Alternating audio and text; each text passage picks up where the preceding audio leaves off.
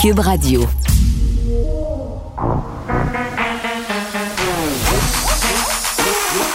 Elle a une opinion sur tous les sujets. Pour elle, toutes les questions peuvent être posées. Geneviève Peterson. Cube, Radio. Salut tout le monde, bienvenue à l'émission. On va revenir évidemment un peu plus tard sur cette fameuse question du port du masque. Euh, docteur Boileau qui était en point de presse ce matin pour euh, faire le point sur l'état pandémique. On le sait, là, euh, on est en pleine sixième vague. Les cas sont à la hausse. Et les gens n'entendent pas rire sur Twitter. Hein. Ce matin, je faisais une petite blague. Je disais, ah, deux catégories de personnes, ceux qui ont eu la COVID à Noël et ceux qui l'ont en ce moment. Et là, les gens sont vraiment fâchés. Ils m'écrivent pour me dire, ben moi, je l'ai pas eu. Je l'ai pas eu, la COVID. Ben bravo tu l'as pas eu. Bravo, t'es es, un miraculé ou une miraculée. Mais j'ai juste envie de dire, ton tour viendra. je pense pas qu'on va s'en sortir. Puis c'est vraiment déprimant. Plusieurs témoignages euh, qui vont dans le sens suivant. Là, j'ai eu la COVID dans le temps des fêtes et je l'ai re-eu. Donc, c'est la COVID double check. Euh, donc, voilà. Donc, le port du masque qui sera reconduit jusqu'au 30 avril au moins. Et le au moins, là, je crois que ce sont les mots qu'il faut retenir euh, dans la phrase du docteur Boileau parce qu'évidemment, j'imagine que ça pourrait être reconduit. Mais soyons honnêtes, là, dans la situation actuelle, à qui s'attendre de ne pas porter de masque dans un endroit fermé où il y a beaucoup de personnes? Tu sais, pour de vrai, là, je pense, on se l'est assez répété c'est un geste barrière qui est simple.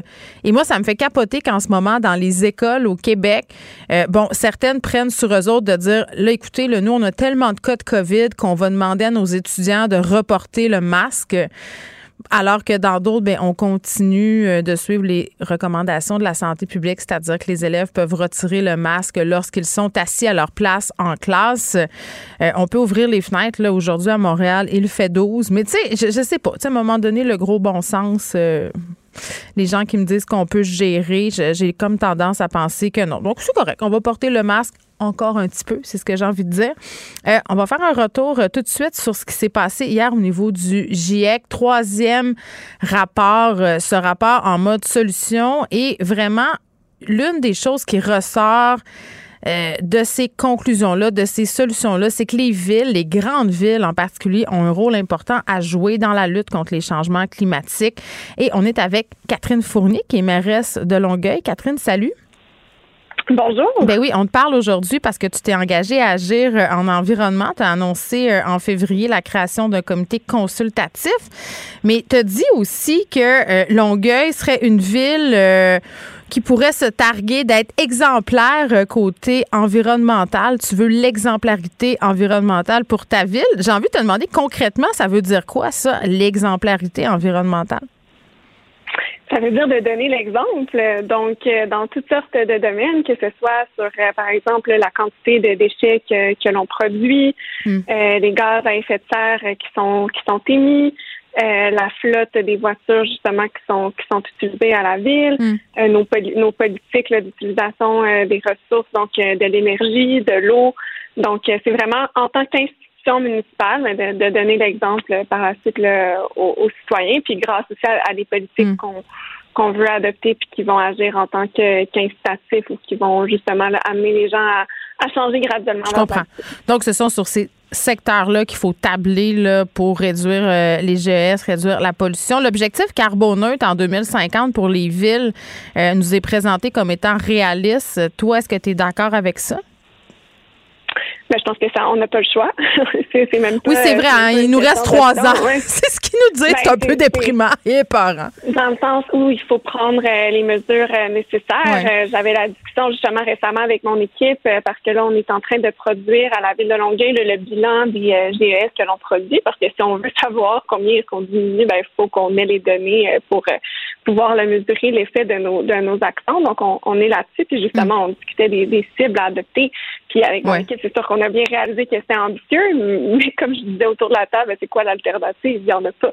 Donc, on, maintenant, ben, il faut prendre ça, puis il faut s'arranger pour poser les actions nécessaires pour, euh, pour y arriver. Puis il y a plein de façons, justement. Oui, la ville peut agir en exemplarité euh, environnementale, comme, euh, comme tu le disais, mais il y a également le rapport du GIEC le bien, on peut agir sur l'aménagement qui a un, un effet important, c'est la façon dont nos quartiers sont construits. Est-ce que les gens peuvent avoir accès aux, services à proximité? Est-ce qu'ils peuvent avoir euh, accès à la mobilité active? Euh, est-ce qu'il y a une réglementation justement qui fait en sorte qu'on prend euh, davantage soin de nos de nos ressources? Est-ce qu'on protège les milieux naturels de notre territoire? Donc, c'est tout ça qui est, en, qui est à prendre en, ligne de compte. Puis nous, c'est justement sur la déclinaison de ces actions-là qu'on souhaite agir. Puis je pense que notre action la plus importante, la plus ambitieuse, j'en ai souvent parlé, mais parce que c'est vraiment absolument nécessaire, c'est mm. la protection des milieux naturels, les milieux humides en, euh, mais ça, secteur urbain. On en a jasé là, dans le cas euh, bon, de la protection de la rainette à Faugrillon en particulier. C'est un dossier très précis.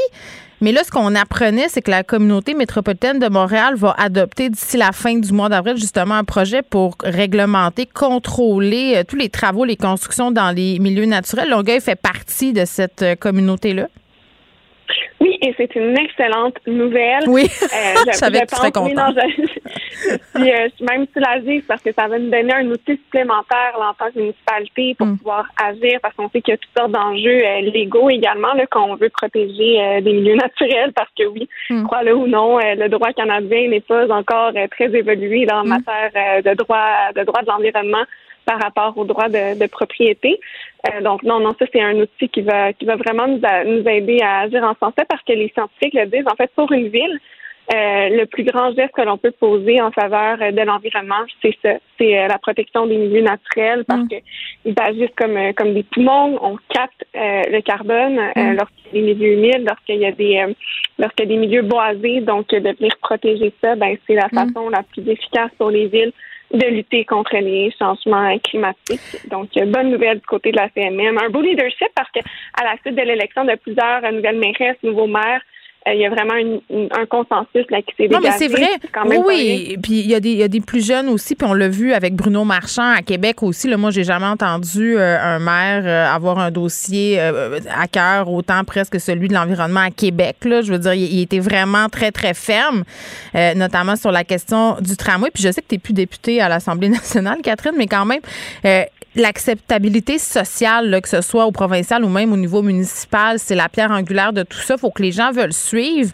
Puis en même temps, j'ai l'impression que les leaders n'ont pas le choix de les faire suivre le monde. Quand j'entendais François Legault dire je vais appuyer le projet de tramway à Québec à condition d'avoir l'acceptabilité sociale, euh, je trouvais qu'à la fois c'était une excuse, mais en même temps, il y a un peu raison. Il faut, faut, que les gens embarquent dans, je ne vais pas dire dans ce train-là, ça serait un mauvais jeu de mots, mais, mais quand même, il faut, faut que tu sois capable de, de ramener ton monde euh, à, à, faire, parce que ça implique des sacrifices. C'est là souvent où je trouve qu'on est moins bon. C'est sûr, mais en même temps, il faut faire preuve de leadership. C'est vrai. Euh, je veux dire, les grands changements, justement, ben, il faut qu'ils commencent quelque part. Il faut qu'on parvienne à à, donner l'exemple. dans le cas du tramway là, de Québec, on parlait des, des fameuses rues partagées. Ben oui, il faut accepter que ça va peut-être prendre quelques secondes, quelques minutes. sur 500 mètres. Dans sa, dans sa voiture. vraiment, pour, pour tout l'effet que ça va avoir sur euh, l'incitatif à prendre le tramway puis au changement des habitudes. Je veux dire, quand on compare les avantages versus les inconvénients, c'est tellement grand, puis c'est de cette façon-là qu'il faut l'expliquer à la, à, la population. Puis oui, c'est sûr que c'est pas toujours facile les changements d'habitude. Puis mm.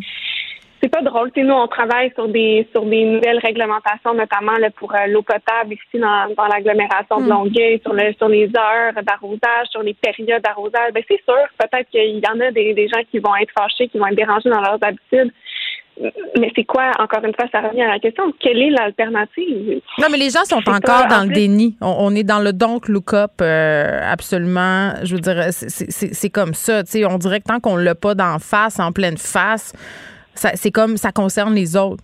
Tu comprends? Oui, mais en même temps, quand on fait les changements, souvent, une fois qu'ils sont mis en ah œuvre, au final, l'effet va être moins pire que ce que les gens que certaines personnes, plutôt, je me je pourrais envisager. Dans le fond, les, les, gens se rendent compte que une fois que c'est fait, ben, c'est pas si pire que ça. Mm. Puis ça, ça, ça, on s'accommode plutôt bien. on l'a vu ces deux dernières années, à quel point on est résilient, à quel point, dans le fond, là, les humains, on s'adapte on s'adapte facilement au changement dans, dans nos environnements. Puis, euh, puis la pandémie, on a été un bon exemple. On a fait preuve d'une grande euh, résilience. Catherine Fournier, merci. Il faut que je te laisse aller. Euh, Catherine Fournier, qui est mairesse de Longueuil, une ville qui veut devenir un exemple côté environnement. Et je rappelle quand même, parce que c'est intéressant, que le monde municipal attend quand même la nouvelle stratégie nationale d'architecture et d'urbanisme qui a été promise par le gouvernement Legault. On sait que ça fait partie des solutions, là, entre autres, pour resserrer les règles afin de limiter l'étalement urbain parce que ça, ça fait partie du problème. On parle avec Eddie Perez, euh, qui est directeur de la diplomatie climatique internationale au réseau Action Climat Canada. Il est aussi chargé de cours euh, à l'UDM. Monsieur Perez, bonjour. Bonjour, vous allez bien? Oui, écoutez, on s'était dit qu'on se reparlerait hein, quand on allait déposer la troisième, euh, bon, la, troisième étape, si on veut, de, ce rapport-là du GIEC, parce que c'était les solutions. Puis c'est ça qu'on s'était dit, on avait hâte euh, d'avoir les solutions. Là, ce qu'on apprend, c'est le fun, puis c'est pas le fun, en ce sens où il est pas trop tard. Euh, il nous reste trois ans si on veut renverser la vapeur, mais, mais expliquez-nous un peu qu'est-ce qu'il faudrait faire et surtout si ça se peut. Parce que moi, quand je regardais les cibles à atteindre et tout ça, je me disais, hey, c'est cute de dire qu'il nous reste trois ans, mais on dirait que ça a l'air impossible. Non, mais je pense que euh, oui, il nous reste trois ans pour pour plafonner, mais l'urgence c'est maintenant. Hein. Ouais. On peut pas on peut pas nier en peut pas pelleter ça en avant là. Climatique. Ben c'est ça, c'est ça. On peut pas nier en fait qu'on ressent de façon prononcée les changements, les, les impacts des changements climatiques sur mm. nous et que euh, euh, on a trois ans pour plafonner à l'échelle globale. Ça comprend aussi les, les les grandes économies émergentes, que ce soit l'Inde, la Chine, mm. l'Afrique du Sud, mais aussi le Canada.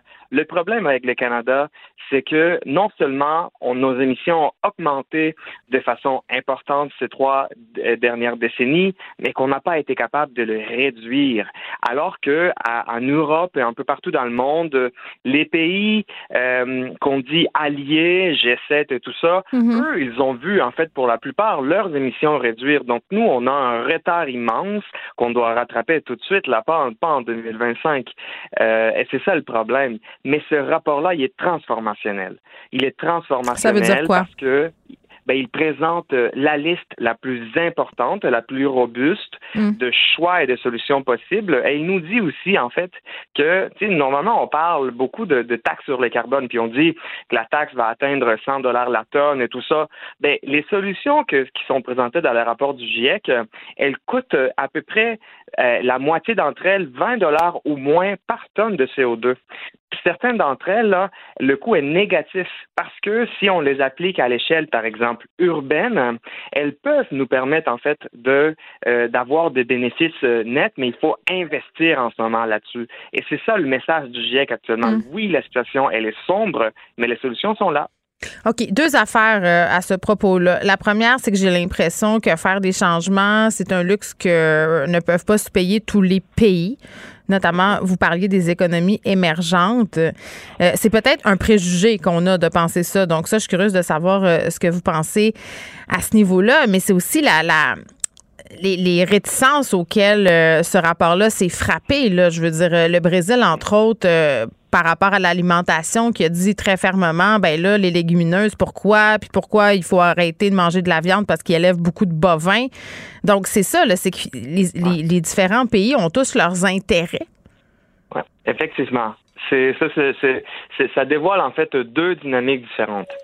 Euh, je pense que pour, sur la première question, sur mhm. les économies émergentes, et en fait, on, peut dire même toutes les, les ce qu'on appelle économies en développement, pays moins développés, mhm. tout ça, euh, le climat est à peu près partout sur un budget d'un pays qui vit et qui dépense à peu près un tiers de son PIB pour répondre au, à l'urgence climatique. Il y en a des pays là comme le Bangladesh, euh, des pays en Amérique centrale qui vivent la sécheresse euh, profonde. En fait, oui, ils payent encore plus le prix des changements climatiques, ces gens-là. Exactement, exactement. Et donc nous, on a quand même le luxe parce que non seulement on a plus de ressources mm. mais aussi parce que euh, euh, on a une capacité de transition quand même assez un peu plus grande que pour faire des investissements majeurs pour la transition énergétique. Mm. C'est pour ça que on critique vraiment beaucoup le Canada parce que mm-hmm. c'est un pays qui n'a pas bénéficié, qui n'a pas utilisé en fait le temps qu'on a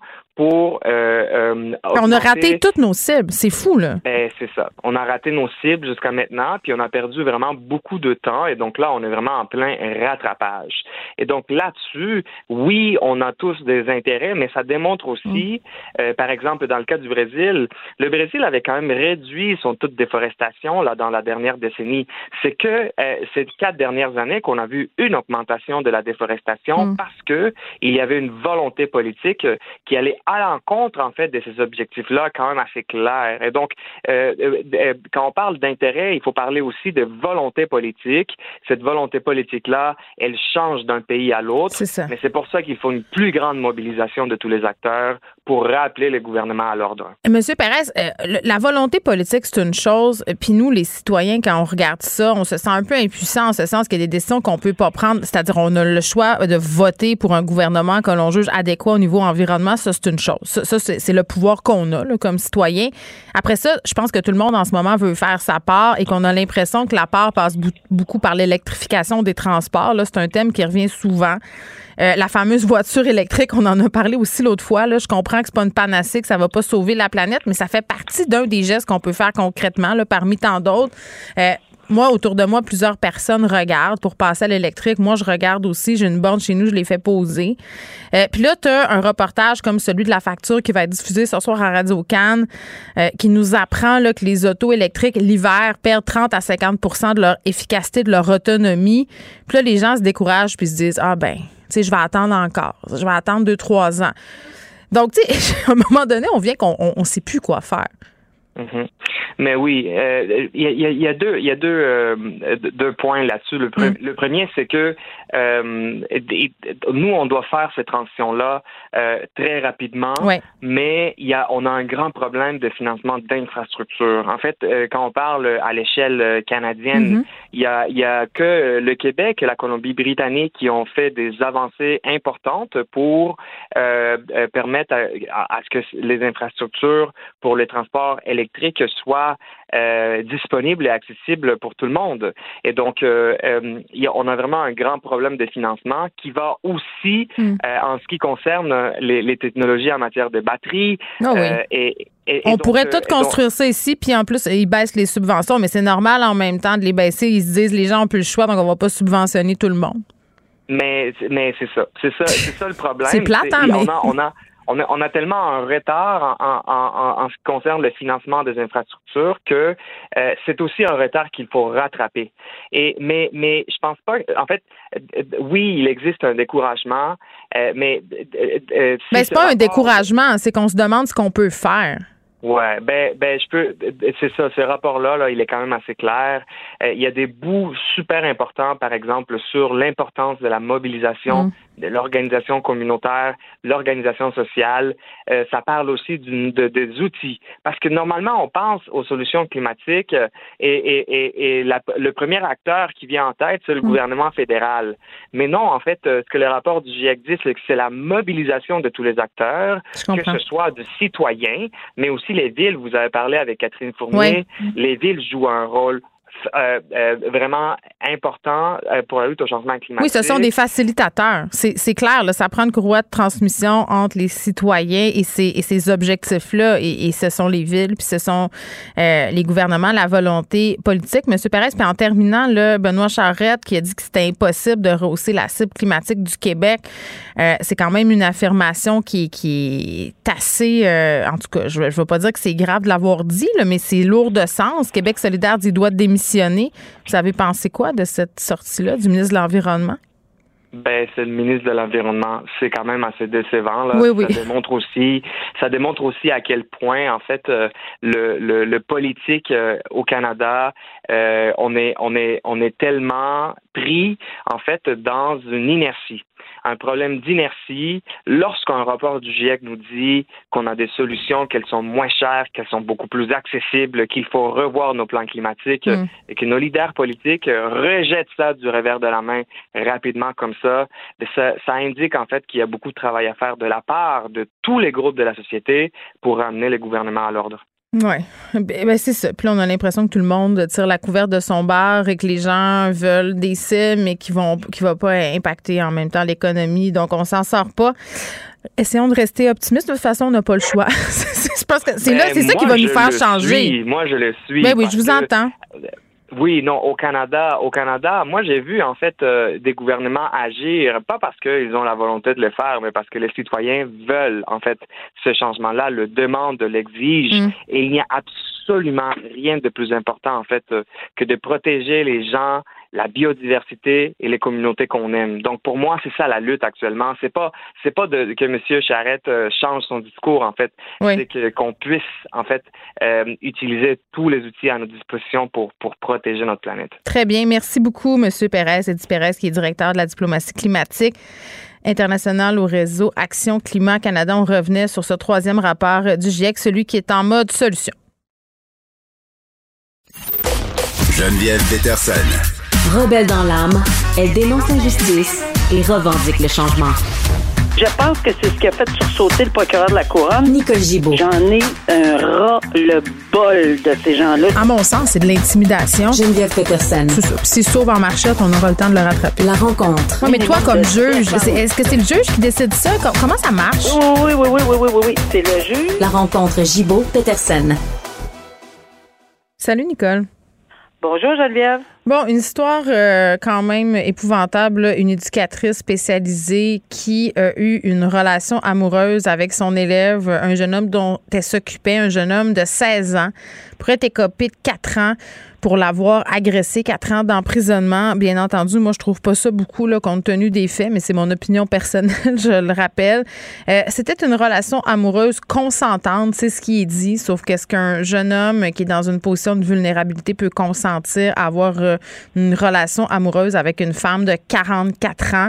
Euh, c'était un jeune adolescent qui avait des problèmes de comportement et vraiment, cette femme-là, euh, qui dit je me suis laissé prendre, été aveugle, je me suis projetée avec lui dans l'avenir dans une relation à long terme. Elle était prête à l'attendre et moi quelque chose qui m'a jeté à terre euh, Nicole, c'est qu'elle a dit je rationalisais en me référant à d'autres relations atypiques en ce sens où des gens avaient une très très grande différence d'âge. Elle a fait allusion à la relation entre René Angélil et Céline Dion.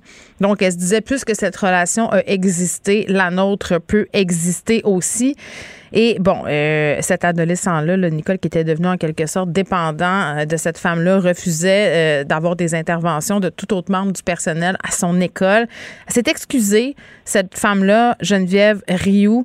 elle a dit J'aurais dû être l'adulte dans la relation, mais elle parle encore à ce jour d'une histoire d'amour. Oui, euh, c'est pas la première fois qu'on le voit, pas la première fois qu'on entend parler de ce, de ce genre de relation non plus. Malheureusement, mm. ça existe. Euh, pas tous les jours, mais on en a vu. Euh, puis normalement, euh, ces personnes écopent de longues sentences d'emprisonnement. Mm. C'est vraiment un message qui a voulu être lancé par les tribunaux, encore plus aujourd'hui avec l'arrêt Friesen, euh, dans un contexte aussi particulier où tu as mentionné des mots importants. Vulnérabilité euh, de cette personne-là, trouble de comportement. Et je te dirais que pendant les procédures, je suis allée euh, lire avant qu'est-ce qui se passait, puis mm. apparemment qu'elle aurait sévi en attendant son procès, c'est-à-dire qu'il y a eu beaucoup, il y aurait eu, euh, j'imagine que ça fait partie de l'ensemble de son plaidoyer, là, qu'elle aurait communiqué avec lui, qu'elle aurait brisé ses conditions à plus d'une reprise. Euh, en Comme si la, la relation se poursuivait. Oui, oui, elle a perpétré. Ça, ça, elle, elle était en amour aveuglé, mais ce qui arrive, c'est qu'elle le transposait et il y avait comme, tu sais, c'est en symbiose toutes les, ces deux personnes-là. Là. Mais c'est sûr que on n'a pas le même, mm. la même réflexion quand on a. Elle avait pas 44 ans, elle était plus jeune que ça, là, mais mm. quand même, quand on a autant de différence d'âge, là. quelques années. Elle avait une, elle était jeune, jeune, jeune de 40 ans, j'imagine. Alors, tout ça pour dire que, tu sais, ça fait quelques années, là, c'est pas, euh, je, mm. je pense pas que c'était. Ben, c'est en 2018, Nicole. Donc, ça fait exactement ça, quatre ans. Alors, c'est possible fait calcul. Moi, j'en. Écoute, Gabin, là, moi, j'ai 39. OK? Euh, Imagine si j'avais une relation avec un jeune homme de 16 ans.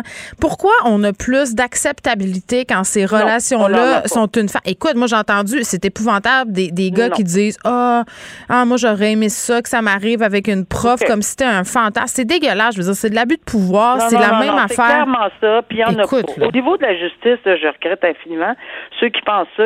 L'opinion publique, moi, je parle. Euh, le public, ben, ça, regarde, on ne peut pas euh, empêcher les gens de penser.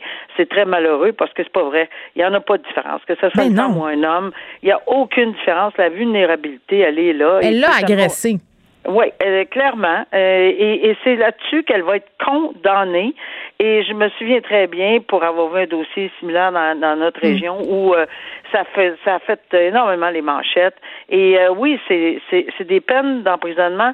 Et quatre ans, considérant que la une que, que j'ai déjà vue sans antécédent judiciaire, une peine de deux ans de pénitencier, quatre ans, c'est quand même quelque chose qui est demandé. Ça veut pas dire qu'elle va, évidemment, la juge va condamner à quatre ans. Ça veut dire que la couronne demande quatre ans, la défense demande 90 jours. Euh, on sait très bien qu'à un moment donné, la réflexion est nécessaire. Il faut prendre du recul. Le tribunal doit euh, prendre en considération. Il n'y a pas beaucoup de facteurs atténuants. Ben Je l'aimais. Si ce n'était que la différence euh, que le fait qu'elle était, euh, c'était, elle était en état d'autorité, en mhm. relation d'autorité. Mhm. Il y en aurait, le consentement était possible à 16 ans. Oui, mais là, c'était pas le cas. Elle était, elle exerçait un pouvoir sur ce jeune homme-là. Euh, quand t'es prof, quand t'es psy, quand t'es médecin, quand t'es coach. Des facteurs atténuants. Exactement. Clairement, des facteurs atténuants. Et s'ils vont être pris en considération, c'est clair. La décision qui va être rendue le 20 avril. Oui. La famille d'un homme qui a été tué par balle qui cherche à relancer l'enquête après l'acquittement d'une personne qui était considérée comme suspecte. Bon, là, je te reprends, pas pour être déplaisante, mais il n'a pas été acquitté. Extrêmement important.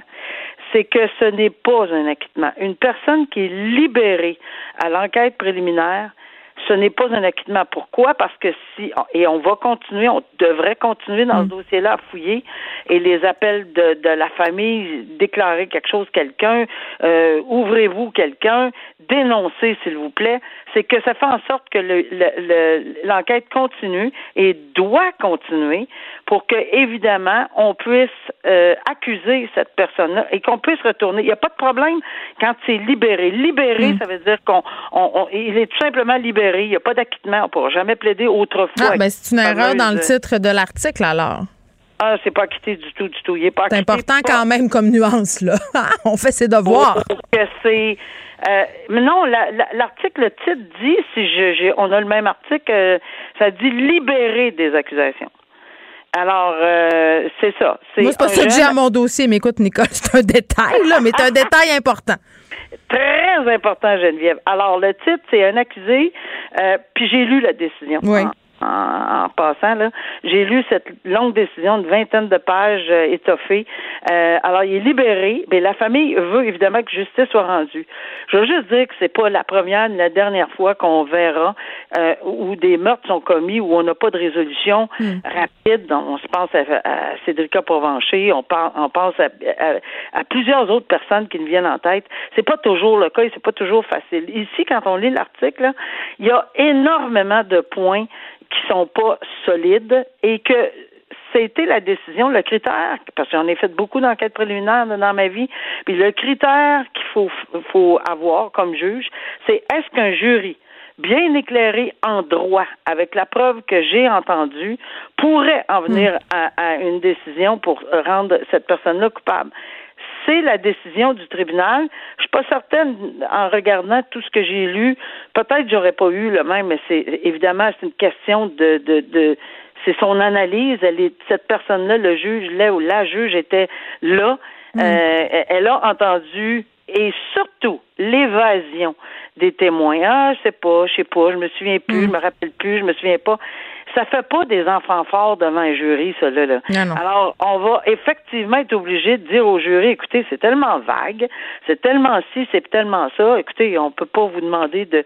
Alors, c'est peut-être là-dessus là que en droit, mais non pas au niveau émotif. Je comprends très bien la famille qui est bouleversée puis qui lance un cri d'appel à la mm. population dénoncer parce qu'il y a quelqu'un, il n'est pas criblé de balles tout seul, le gars là. Alors, euh, c'est dans ces circonstances-là que la preuve va être extrêmement difficile, puis personne ne se souvient de rien. Pas mm.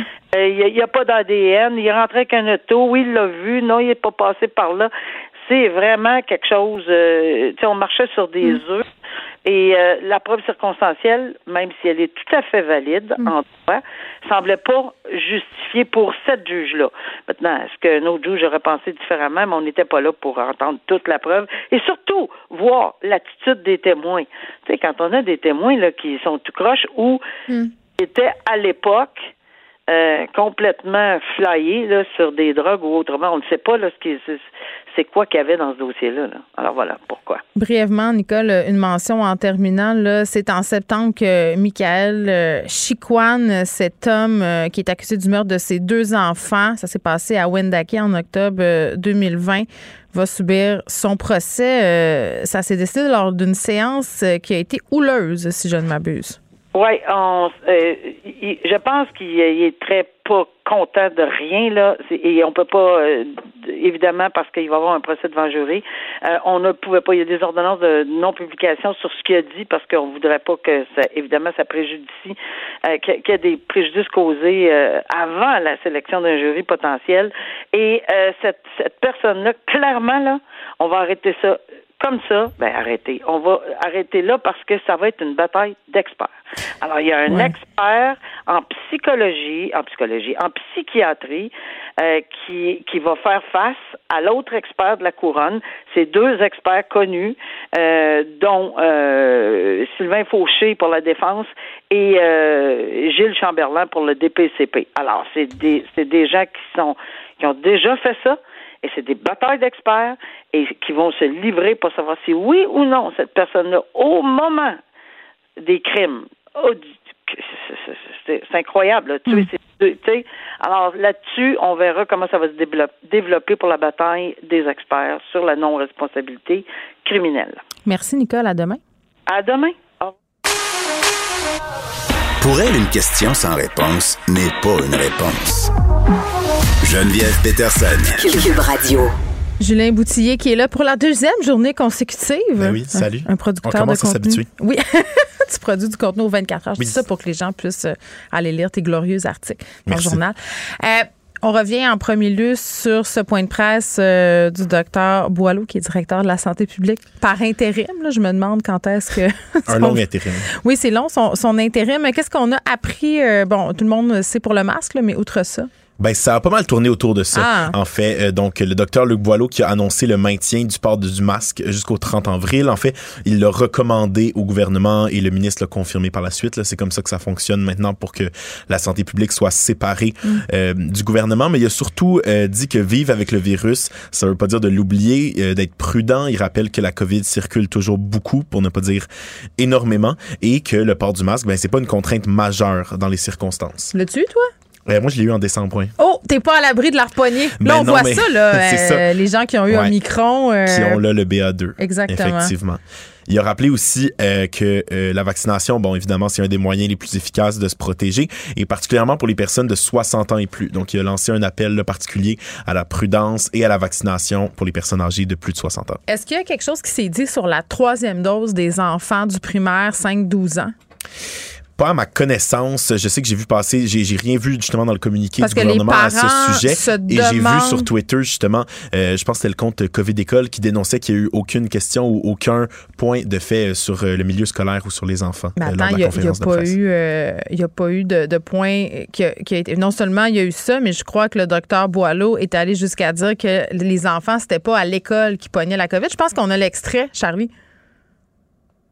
Il cherche l'extrait. 5, 4, 3, 2, 1. La grande majorité de ces personnes-là ne le contractent pas à l'école.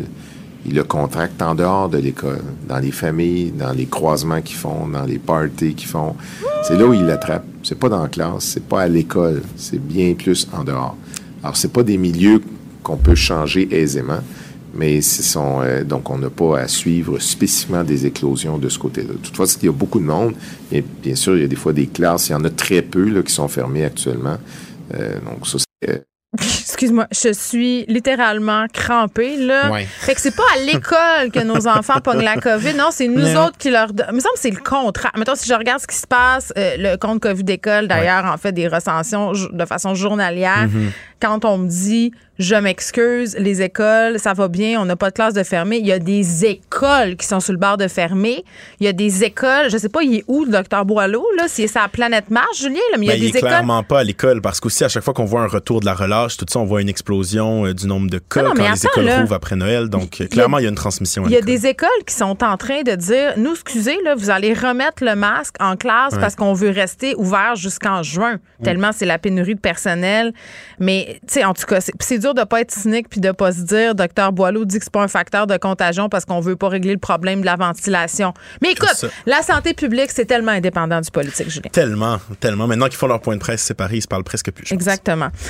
On va y revenir euh, avec Léa Streliski sur cette affirmation assez euh, culottée du docteur Boileau. C'est ce que j'ai mhm. envie de dire.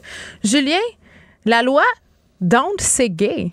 c'est quoi? Ça se passe en Floride. Euh, c'est une loi qui a été passée dans les derniers jours en Floride. Ça fait plusieurs semaines euh, qu'on en parle. C'est une loi qui est vraiment controversée, Geneviève, qui interdit l'enseignement sur l'identité de genre et l'orientation sexuelle dans les écoles primaires publiques de la Floride. Et la loi a été surnommée par ses opposants Don't say gay parce que ben c'est un peu ça que que ça dit. Et euh, ça a des conséquences, évidemment, sur euh, les enfants issus des de la communauté euh, LGBTQ+. Ça a un impact parce qu'ils peuvent pas nécessairement s'affirmer à l'école. C'est même interdit d'en parler à l'école primaire avant la troisième année. Fait qu'est-ce que tu fais avant? Ah, ça existe pas. Pour faire comme si ça n'existait pas. Tout ça est très sain. Ben c'est ça. Donc euh, évidemment là un, un, un, État très républicain, la Floride, euh, il y a euh, le sénateur qui a proposé justement cette loi-là. Il dit que c'est pour permettre aux mm. parents ben d'enseigner eux-mêmes l'éducation sexuelle à leurs enfants, que c'est une responsabilité qui revient aux parents. Et même la loi permet aux parents de poursuivre les écoles ah, mais là, c'est aux États-Unis. qu'elles enseignent des contenus inappropriés. Ça a aucun bon sens. Joe Biden a qualifié la loi de haineuse et comme plusieurs organisations partout à travers le monde. Est-ce que c'est contesté, j'imagine? Que oui. Ben, ce dont je voulais te parler aujourd'hui, c'est quelque chose que j'ai vu passer hier sur les réseaux sociaux que je trouve incroyable. C'est la réaction de certaines enseignantes. Ça s'appelle en anglais de la, malicious compliance. Donc, on pourrait traduire ça par de la conformité malicieuse. OK, ils trollent cette loi-là. Ils trollent cette loi-là et ils l'appliquent à 100 OK, Donc, bon, vas-y, euh, ils ont envoyé un courriel. Plusieurs enseignantes ont envoyé un courriel aux parents, je l'ai devant moi, pour dire euh, ben que avec cette loi-là, ils pourront plus dire hello boys and girls, bonjour les gars et les filles, parce que ça, ce serait ben faire une référence à l'identité de genre. Ben, Donc, ils ont, peur de se faire poursuivre. On n'en parle plus euh, au primaire. Euh, plus de toilettes genrées. Ça aussi, c'est de l'identité de ben genre. Oui, ben oui, ben oui. Écoute. Plus de toilettes pour les gars, plus de mm, toilettes mm, pour les mm, filles. Euh, plus moyen de.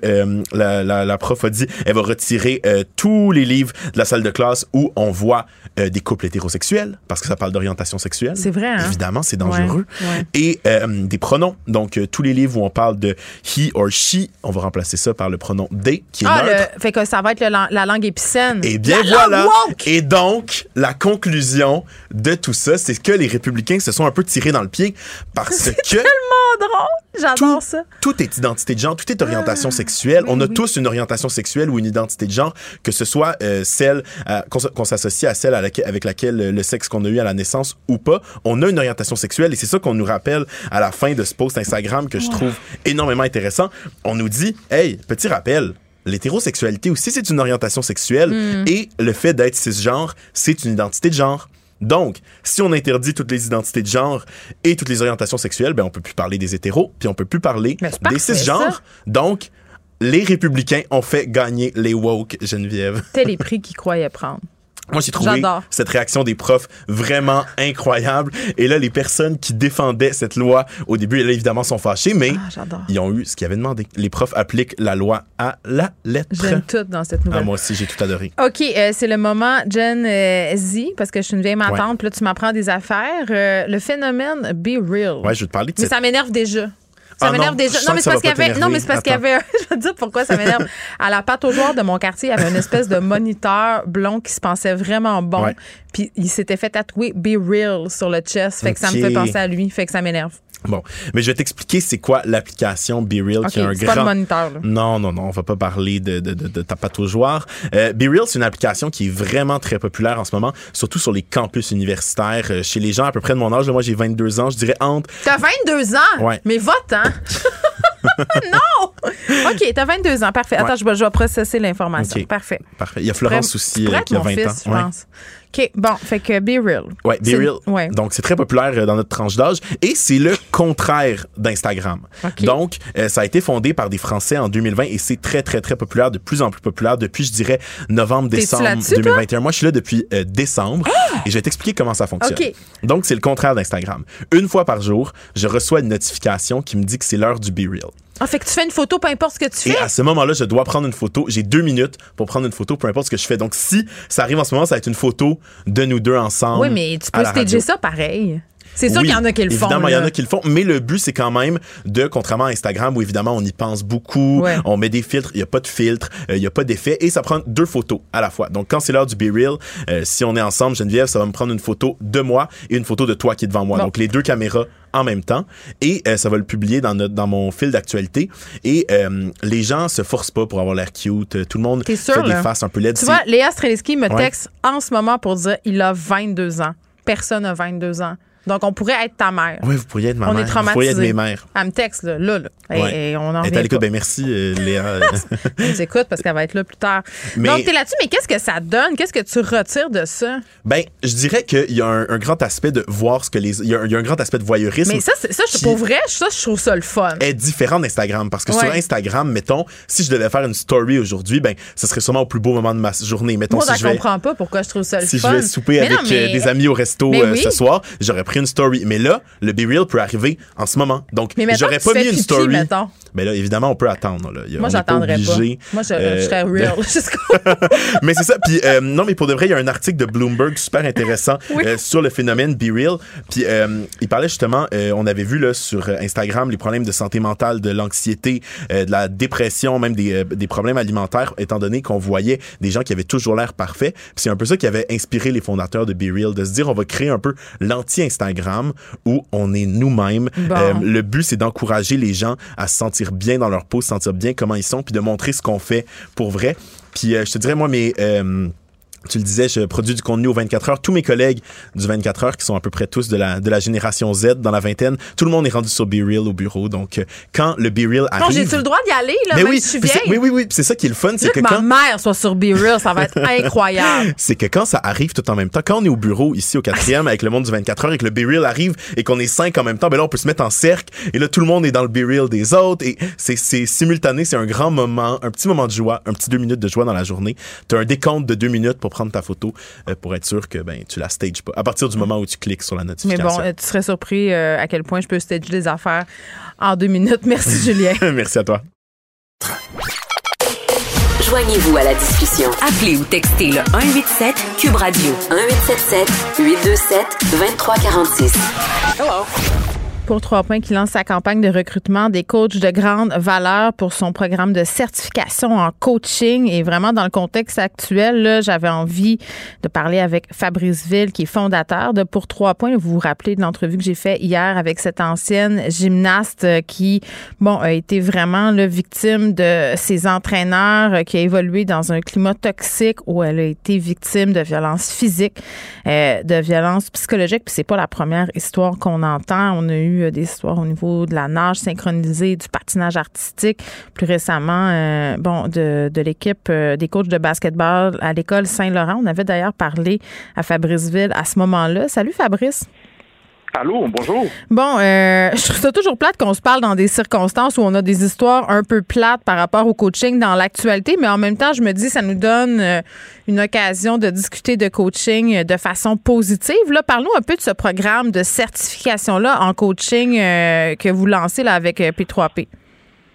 Oui, ben en, fait, le, programme de certification en coaching pour trois points existe depuis 2014. Hein, si je, je te mets en contexte, ouais. bien sûr, toi et moi, on se parle de souvent quand il y a des enjeux d'actualité, mais l'organisme pour trois points existe depuis longtemps, bien, bien, bien en delà de ce qui se passe dans l'actualité. Mm-hmm. L'organisation qui forme des coachs de sport pour que ces coachs-là jouent un rôle de mentor auprès des jeunes, particulièrement auprès des jeunes en milieu défavorisé, justement, a son programme de certification qui vise à trouver des coachs qui ont des valeurs extraordinaires et exceptionnelles et les soutenir dans leur développement de manière à ce que cette valeur-là se transmette positivement, positivement auprès des jeunes. Donc, on parle mm. d'un programme qui euh, a déjà eu euh, bien au-delà de 100 coachs qui ont fait partie de certification. Et en fait, on est en campagne de recrutement présentement pour identifier des coachs intéressés à participer pour la prochaine année. Bon, et là, euh, tu me parlais de valeurs, comment les transmettre, ces valeurs-là, d'une façon de faire aussi, de faire, bon, avec les jeunes? Quelles, quelles sont-elles, ces valeurs-là, Fabrice?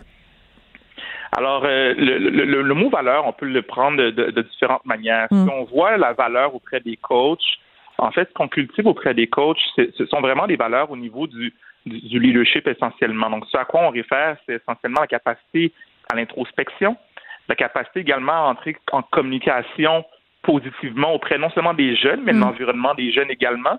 Il y a également des compétences techniques et tactiques, donc vraiment des, des, moyens, des méthodes spécifiques pour soutenir positivement les jeunes et mm. finalement la prise en contexte de l'environnement dans lequel les jeunes naviguent. Maintenant, l'impact que ça a tout ça, quand un coach maîtrise sa manière de travailler, ça a un impact au niveau de, questions comme la compétence du jeune, donc la compétence en sport, mais on peut parler également de compétences à l'école, le niveau de confiance des jeunes. On, parle aussi également de la manière dont les jeunes aussi se manifestent au niveau de leur caractère, donc vraiment le sens de l'éthique, la responsabilité, et comment aussi les jeunes arrivent à connecter positivement auprès des autres. Donc, le mot valeur, dans le contexte de notre campagne, prend différents sens. On veut des gens qui incarnent ces valeurs-là, qui mm. veulent aussi euh, être en interaction avec d'autres coachs, qui veulent apprendre mutuellement de manière à mieux soutenir les jeunes positivement. J'entendais Alexandra hier qui me disait, tu sais, je sais que c'était pas normal ce que je vivais, puis c'est un discours qu'on entend souvent. Là, c'est sorti aussi dans le cas de l'école de basket, puis j'ai entendu des patineuses artistiques, des nageuses synchronisées dire la même chose là, dans des entrevues, soit écrites ou télévisées. Fabrice. Euh, de dire que c'était très difficile le milieu dans lequel elles évoluaient. Ce sont souvent des filles là, dans ces sports-là, euh, la gymnastique. Elles étaient conscientes que c'était pas normal, mais qu'il y avait cette idée que pour être vraiment bonne dans un sport, pour se dépasser, pour faire partie de l'élite, il fallait endurer ça. Comment on fait pour mettre fin à la croyance? Puis c'est pas juste en sport, là, on l'a euh, dans les arts aussi beaucoup, là, dès qu'il est question d'élite, d'aller loin, qu'il faut casser le monde, que, que ça prend en quelque sorte une certaine violence. Ben, c'est sûr et certain que il y a des éléments qui appartiennent à un changement de culture du sport de manière générale au niveau des fédérations sportives, même au niveau gouvernemental, au niveau des clubs sportifs, justement, leur leadership, leur approche, quelle est leur vision du coaching, hmm. parce qu'il existe nombre de clubs et nombre de fédérations qui font la promotion d'un sport qui est sain et sécuritaire. Donc, il ne faudrait pas non plus dire que c'est pareil partout maintenant. Au-delà de cette question-là, parce que j'en conviens, puis moi, je l'entends beaucoup, cette question-là quand on prend un coach individuellement, il y en a des coachs qui croient aussi ça fermement et ils pensent qu'ils rendent service à leurs jeunes en leur disant qu'ils vont les casser. Mais j'en suis persuadée. Oui, oui, oui. Exact.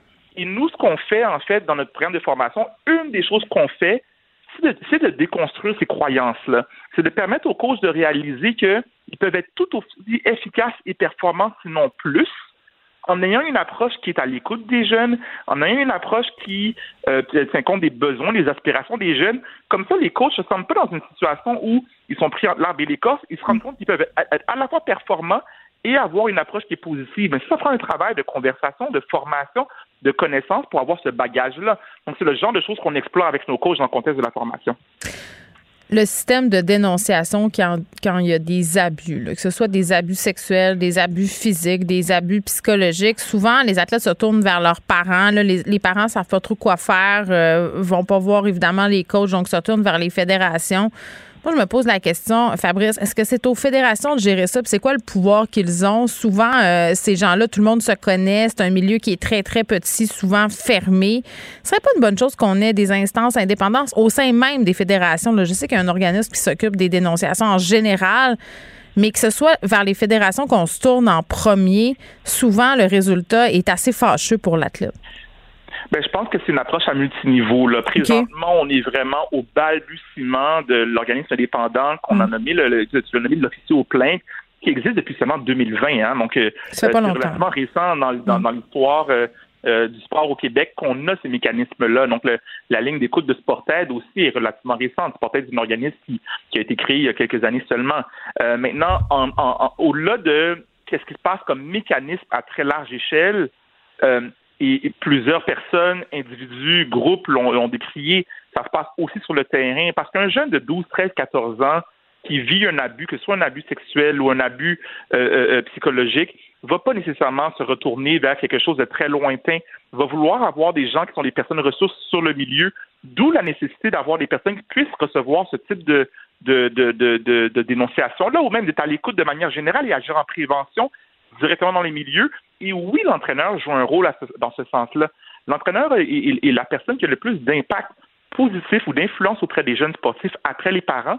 Et c'est normal. Et moi, je connais des histoires où, même quand euh, des jeunes vivaient des, des, abus de la part de tiers, c'était l'entraîneur la personne ressource, mais est-ce qu'on les outille, ces personnes-là? Et mm. c'est là où on doit, en combinaison avec des mécanismes formels, officiels, qui sont au niveau des grandes instances, il mm. faut avoir sur le terrain des gens capables de recevoir ces questions-là. Bien, parlons-en euh, des outils puis de la formation. Là. Bon, là, vous, vous recrutez, mais mettons dans tous les sports, les gens qui deviennent coach, souvent, tu sais, c'est quoi le processus? Parce qu'il n'y a pas vraiment de formation, il n'y a pas de cours pour devenir coach. J'ai l'impression qu'il faut soit être un ancien athlète ou un parent entraîneur qui décide de s'impliquer. Autrement dit, un peu tout le monde euh, peut se ramasser là. Puis on n'est pas tous à la même place là, pour justement en exercer un, leadership positif euh, auprès de jeunes qui sont souvent, euh, ben, sont jeunes, donc sont vulnérables, sont malléables. Bien, c'est certain que le sport amateur, c'est un sport, en fait, c'est un milieu qui invite des gens de différents, de, différents horizons. C'est ça. on, on, est très loin de, de la, professionnalisation du, du, sport, mm-hmm. qui fait en sorte qu'il y a très peu de personnes qui peuvent dire aujourd'hui qu'elles sont payées à temps plein être. Donc finalement, il y a des gens qui sont justement des bénévoles ou des gens qui sont très peu payés à, mm. recevoir, euh, euh, à, faire de l'activité. Et donc, ça fait en sorte qu'il y a parfois des disparités aussi au niveau des compétences que les gens ont euh, à jouer leur rôle positivement. Mais quand même, que ce soit des parents bénévoles, que ce soit des personnes qui sont payées à temps partiel, qui sont peu rémunérées, les organisations ont quand même la responsabilité de s'assurer qu'il y ait des, des vérifications d'antécédents judiciaires, donc c'est mm. des choses. Et au-delà de cette question-là, quels sont les points de référence qui sont offerts pour euh, soutenir adéquatement les jeunes? Il y a des gens qui sont bien intentionnés, mais qui n'ont pas vraiment en fait de référence au plan au plan pédagogique, au plan de l'enseignement pour pouvoir jouer un rôle positif. Ben, c'est ça. c'est une responsabilité minimale des milieux. Oui, puis ça, je trouve ça quand même un peu, euh, c'est la base, là, faire une vérification d'antécédents judiciaires. Fabrice, on s'entend, là, tu travailles avec des jeunes, tu sais. Je voyais, le Basketball Québec, euh, tout content de nous dire euh, qu'ils ont mis une politique en place, la vérification des antécédents des coachs tous les trois ans. Puis c'est plate à dire, ma réflexion était la suivante, ça n'empêche rien au final. Il y a des gens qui n'ont pas d'antécédents, qui sont capables de commettre les pires atrocités. Euh, puis tu n'auras pas d'antécédents judiciaires parce que tu été pas fin avec un athlète, parce que tu l'as rabaissé, parce que tu as scrappé son estime de lui. Tu sais, fait que je sais pas, il pourrait pas avoir des profils. Je suis peut-être naïve de penser ça, là, mais tu sais, des tests psychologiques peut-être qui sont faits ou ça coûterait trop cher, je sais pas. Ben, écoute, c'est une bonne question également. Il y a deux choses que je j'entends dans ce que tu nommes.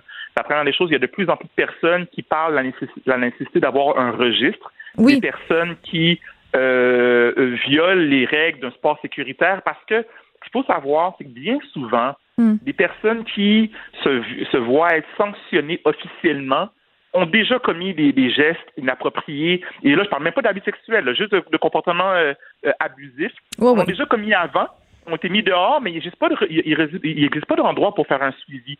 Donc ça, c'est une des choses. La deuxième des choses, je pense qu'au-delà de la vérification des antécédents judiciaires, il y a de manière quand même euh, subjective des critères qu'on peut avoir. Et nous, qu'on sélectionne nos coachs, c'est ce qu'on fait. On, on, évalue, en fait, est-ce que ce sont des personnes qui sont facilement sur la défensive? Est-ce que ce sont des personnes qui sont capables d'apprendre? Est-ce que ce sont des personnes qui sont ouvertes à l'erreur? Est-ce que ce sont des personnes qui euh, ont une vision que le jeune peut se développer? Mais ça, il y, a des, critères qui existent qui permettent de faire ce genre d'évaluation-là. Et nous, de notre expérience, ça ne, garantit rien.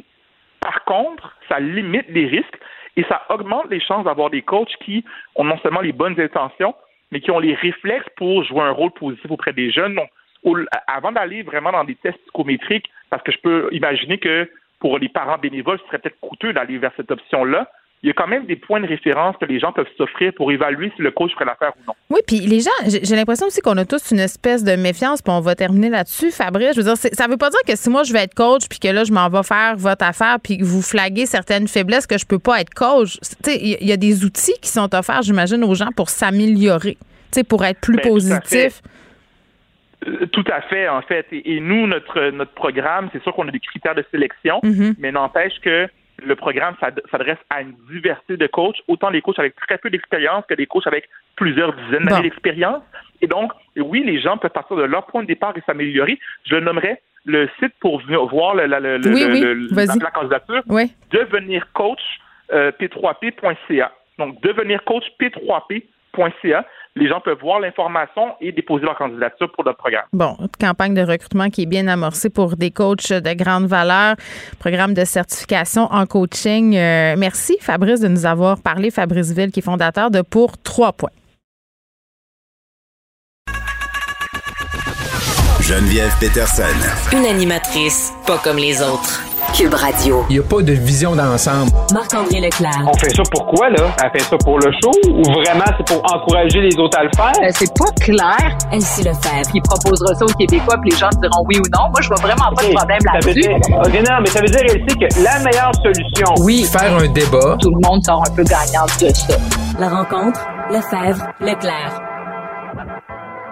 Salut, ici, salut Marc-André. Excusez, je vous parle masqué masqué jusqu'au 30 avril.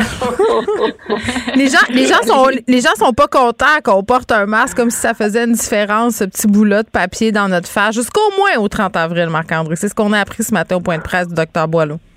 Oui, sans surprise. Là. Je veux dire, on n'a pas, on n'a pas tué la une, on n'a pas arrêté la presse. on savait que ça allait arriver, là, qu'il allait faire une extension jusqu'au jusqu'au 30 avril. Mais euh, le point de presse de M. Boileau, moi, à 11 heures, ce que je veux entendre, c'est un peu ce qu'on jasait hier ensemble tous les trois, c'est ça va être quoi la justification, tu sais, mm. parce qu'on est là. Euh, on est le, le, seul État, tiret province qu'en Amérique du Nord où le masque là, va être euh, va être toujours en vigueur là, pour la, au moins là, pour encore trois semaines. Euh, il n'y avait pas vraiment d'explication de M. Boileau. Là, je pense que c'était un peu comme, pour paraphraser, c'est comme ben, le masque, on l'a, fait qu'on le garde. Euh, S'il n'était pas là, peut-être qu'on ne le remettrait pas, mais vu qu'on l'a encore, ben on, se compte chanceux qu'on va le garder. Est-ce que ça dérange les gens présentement?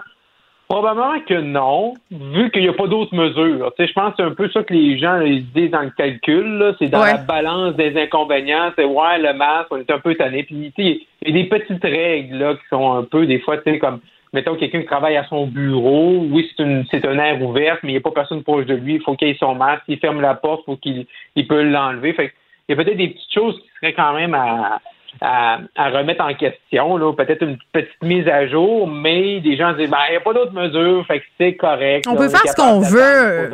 Mais seriez-vous à l'aise, par exemple, d'aller dans un spectacle euh, puis qu'il y ait plein de gens pas masqués autour de vous avec les cas ben qu'on a en ce moment? C'est ça aussi, là?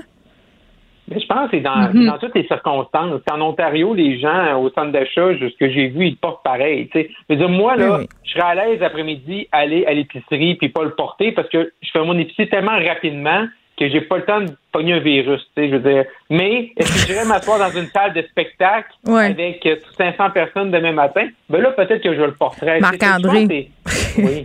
t'aurais pas le temps de pogner le virus parce que tu fais ton épicerie bien vite, mais moi, je te gage que le virus, il aurait peut-être le temps de te pogner, lui. Tu sais, si ah t'approches quelqu'un d'un peu trop près, mais c'est vrai qu'à l'épicerie, ah la majorité des grandes surfaces, on est assez distancés. Le oh samedi au Costco, c'est une autre affaire, par exemple. Ben, c'est ça. C'est circonstanciel. Exactement. Mais je pense que c'est ça. Je pense aussi qu'à un moment donné, faudra ouvrir la porte euh, au libre choix. Puis je sais que ça, c'est, ben, un discours qui a été quand même euh, popularisé par les gens qui sont justement anti-masques, anti-vaccins. Mais moi, moi c'est pas à cette enseigne-là que je loge. Mais à un moment donné, les gens pourront le porter si ça leur tente aussi, là, Elsie. Ben oui, puis en fait, moi je suis je suis d'accord avec le fait qu'on poursuive de porter le masque, un mais en même encore. temps, Oui, ben oui, mais le docteur Boileau, par contre, nous a dit que le trois quarts des hospitalisations, que ce sont des personnes de 60 ans et plus. Mm. Donc, c'est ça un peu l'enjeu, c'est qu'il y a comme deux franges dans la population, parce que ceux qui sont en bas de 60 ans, les risques sont très mineurs, puis on le voit.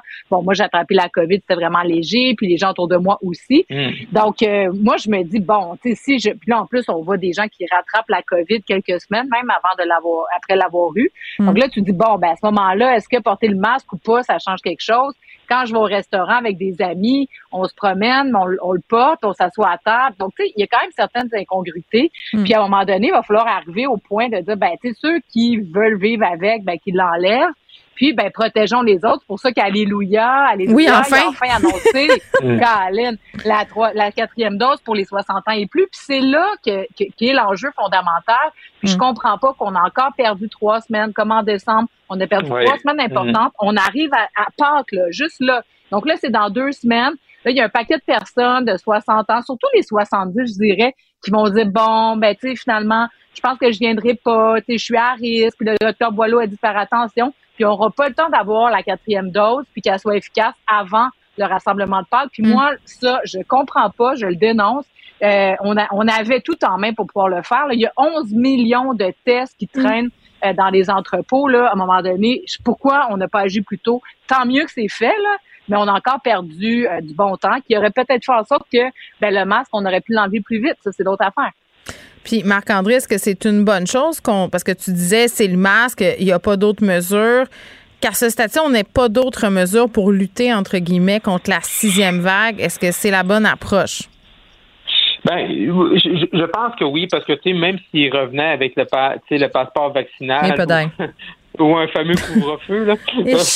succès, succès, souvenir. Je suis pas sûr que je suis pas sûr que les, les gens adhéreraient à ça. Hmm. Mais Elsie a parfaitement raison sur le fait qu'on a encore échappé avec la vaccination. Puis là, ça arrive autour du congé partiel. on dirait tout le temps, à chaque fois qu'il y a une fête, on dirait qu'on on dirait qu'on ne sait pas que Pâques ça existe, puis euh, qu'on ne sait pas que Noël ça hmm. existe. Là, hop, on euh, se réveille. Là, on se réveille, puis on a, mon Dieu, Pâques, c'est le 17 avril. Mon Dieu, Pâques, c'est tard, c'est tard cette année, hein. Fait que là, on dirait que ça arrive dans cette situation-là. Oui, ils vont-tu pouvoir bruncher avec leur famille? Ils se demandent ça? non, c'est ça, mais on dirait qu'on est, on a, il y a des choses du mois de novembre qu'on n'a pas appris. Ça, c'est clair, net et précis, puis on le rapplique présentement. C'est les gens, là, euh, c'est les plus vulnérables. Euh, 60 ans et plus, habituellement, c'est eux qui sont, sont plus touchés par, par ça. Fait qu'il faut mettre des mesures pour encadrer ces mm. gens-là, pour les aider, pour leur donner des outils qu'on les a. Puis on les a, c'est la vaccination. Mm. Je ne sais pas comment Geneviève Guilbeault et François Bonnardel se sentent par rapport à la sortie de François Legault face au tramway. Finalement, il dit oui, Monsieur Legault, on a un extrait ça fonctionne par consensus. Ça m'arrive de changer d'idée. Euh, faut que les ministres soient convaincants, mais les décisions se prennent par euh, consensus.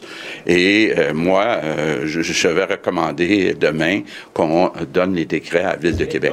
Ce qu'on va demander au maire de Québec, c'est tout simplement de s'assurer qu'il y a une acceptabilité sociale. Est-ce que, est-ce que quelqu'un peut être contre ça, s'assurer qu'un projet aussi important de la Ville de Québec soit appuyé par la population? Bon, Achille, M. Legault aurait eu besoin de ton sifflet. Euh, Elsie, je retiens deux mots euh, qu'on répète à nos âmes, consensus et l'acceptabilité l'acceptabilité sociale. Ben ça, c'est le petit bout qui est inquiétant parce que moi, sur le coup, quand j'ai entendu la déclaration de François Legault, encore une fois, alléluia, hmm. il a vu la lumière.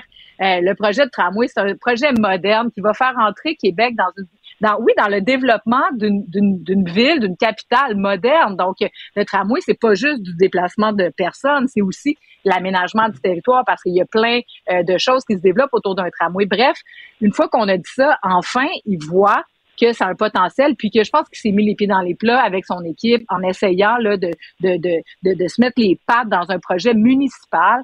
Donc euh, là, l'acceptabilité sociale, c'est peut-être juste pour faire avaler la pilule. Mais c'est pour le bout qu'on partage, là. C'est pour le fameux 500 mètres dont parlait Catherine Dorion dans, dans sa vidéo. Là, les salaires que ça fait pas l'affaire de tout le monde. Oui, mais l'acceptabilité sociale, là, ça, ça se travaille, puis ça se travaille quand tu as l'appui des leaders de la communauté. Donc, si M. Legault amène tout son poids moral pour dire c'est un bon projet, etc. Puis le maire, euh, puis tout le monde, tu sais, je pense qu'il est de bonne foi, dire, ben oui, on va écouter les gens. D'ailleurs, il y a déjà eu tellement de consultations sur ce projet-là. Ben, il y en a pas de problème. Mais si c'est une entourloupette pour faire un genre peut-être référendum comme on entend la rumeur, ben là, là, il se met les pieds dans les plats pour longtemps. Parce que si on fait ça sur le tramway, on va faire ça sur le REM, on va faire ça pour un futur GNL Québec, on va faire ça pour n'importe quel projet au Québec. Puis les projets sont déjà tellement difficiles à faire avancer qu'on n'a pas fini. Donc, j'espère pour lui que c'est pas ça parce que c'est une mauvaise stratégie. Ouais, mais là, c'est ça. Mais je veux dire, là, je pense que la CAC, leur plus gros problème là, sur ce dossier-là, c'est branchez-vous là. C'est quoi votre Oui, mais en même temps, euh, non, mais il a position, tu sais, je veux dire là, là, je veux dire, moi le demain je vais assister au Conseil des ministres, là, tu sais, je peux-tu payer 5 pièces avoir un ticket à l'immature dans les estrades pour regarder ça, là, parce que là, clairement, là, en disant ça, M. Legault, là, j'aimerais ça voir Mme, Madame Guilbeault, M. Julien, M. Bonardel, M. Kerr au, euh, au, au, Conseil des ministres demain, là, parce que là, ce qu'il vient de dire, c'est là, j'ai changé d'idée. Donc, la semaine passée, t'es contre, là, il était oui. Mais juste les fous qui changent pas d'idée, Marc-André. Non, il a, il a, le droit de changer d'idée, mais parce que ça fait 150 fois qu'ils changent d'idée, qu'ils ont présenté un projet, qu'ils reviennent, qu'ils repartent. Et là, le, le, le gros point d'interrogation, c'est, OK, il faut que le projet soit accepté, OK, mais accepté par qui? C'est-tu l'ensemble du projet? Puis, on fait quoi, là? Est-ce qu'il est en train de dire à la ville, faites un référendum, ou comment il va juger ça? Parce que ça, ça a l'air être un peu la, poignée de sortie pour mm. dire à son équipe, euh, à Québec, à des gens, exemple, comme Sylvain Lévesque dans Chauveau, qui va se prendre contre Eric Duhem, qui, qui est nerveux du, tramway, puis tout ça, puis du troisième lien, puis qui, qui doit dire, ben là, moi, qu'est-ce que je dis à mes commettants qui en veulent pas?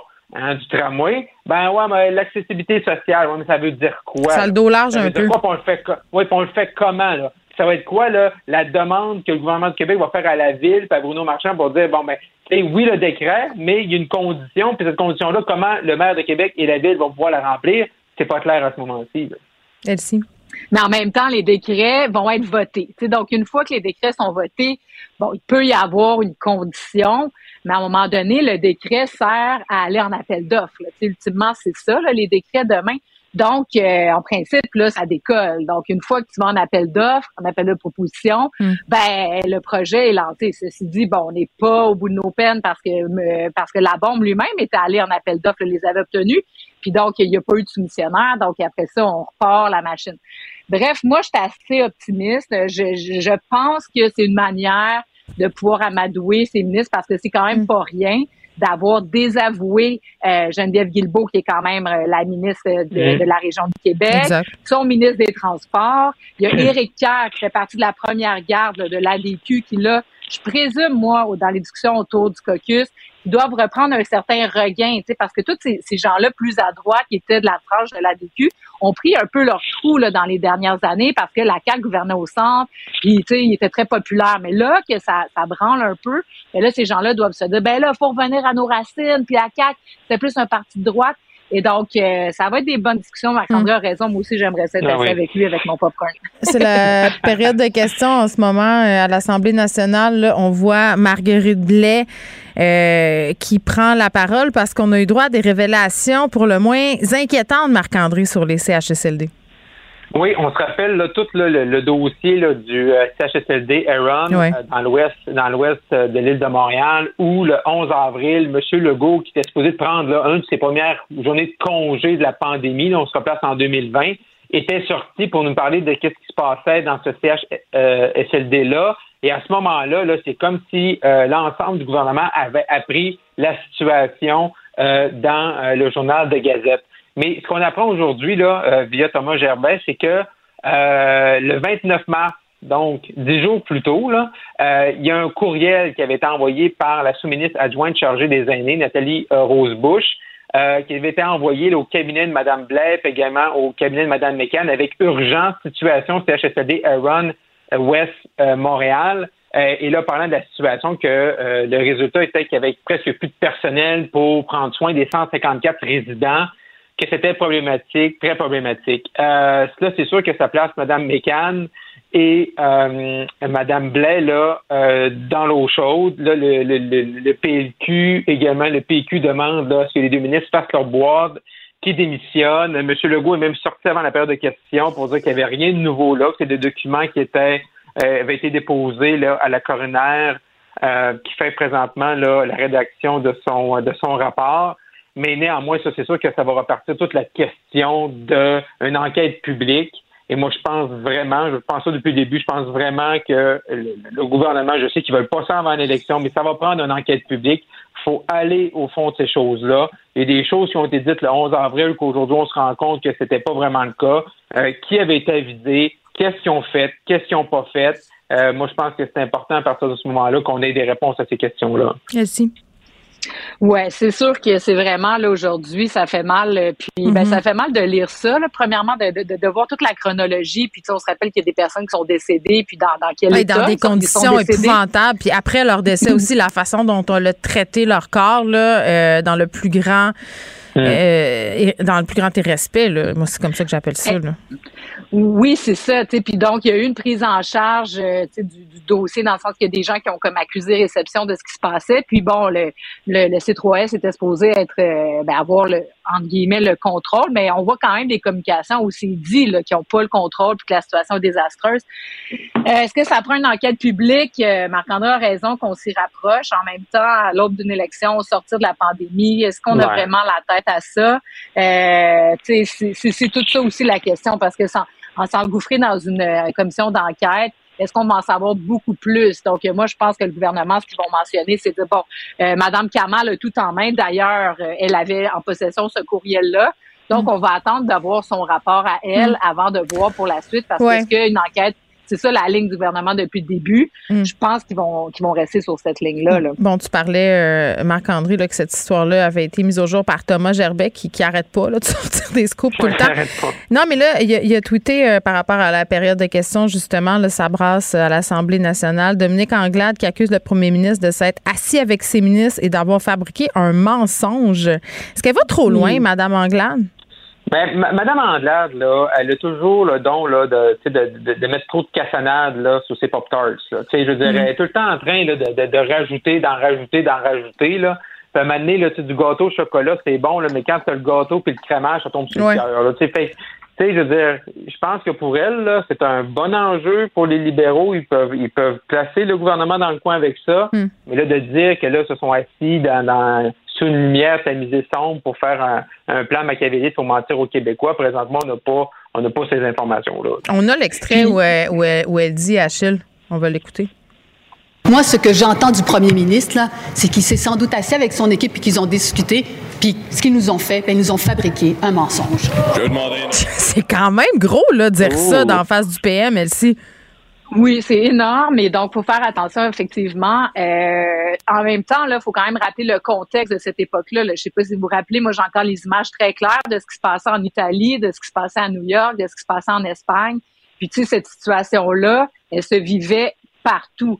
Donc, est-ce que euh, le gouvernement du Québec, certaines personnes ont minimisé euh, ce qui se passait en se disant, mais mon Dieu, de mm. toute façon, c'est la catastrophe partout c'est vraiment délicat. Puis, tu sais, euh, est-ce que point, moi, moi, le, malaise que j'ai, c'est que, tu sais, dans une enquête publique, dans des cas comme ça, c'est qu'on va finir par accuser des personnes. Ouais. Je pense que ces personnes-là étaient quand même de, de bonne foi dans, dans tenter de résoudre un, problème qui était comme inouï puis qui était mondial, qui était majeur, auquel on n'avait jamais fait face. Donc, il faut faire attention là, dans, dans, dans ce qu'on va faire. Mais, non, mais ça ne veut pas dire, ça veut pas dire de mettre en, ça veut pas dire de les mettre en prison ces personnes-là, mais ça veut dire c'est qui ouais, mais c'est ça ultimement. Qu'est-ce qu'on a fait et, et, et et est-ce que est-ce que présentement, ces gens-là, ils ont été avisés puis ils n'ont rien fait? C'est ça qu'il faut savoir. C'est qu'est-ce l'important ici, c'est la vérité. C'est qu'est-ce qu'ils ont fait.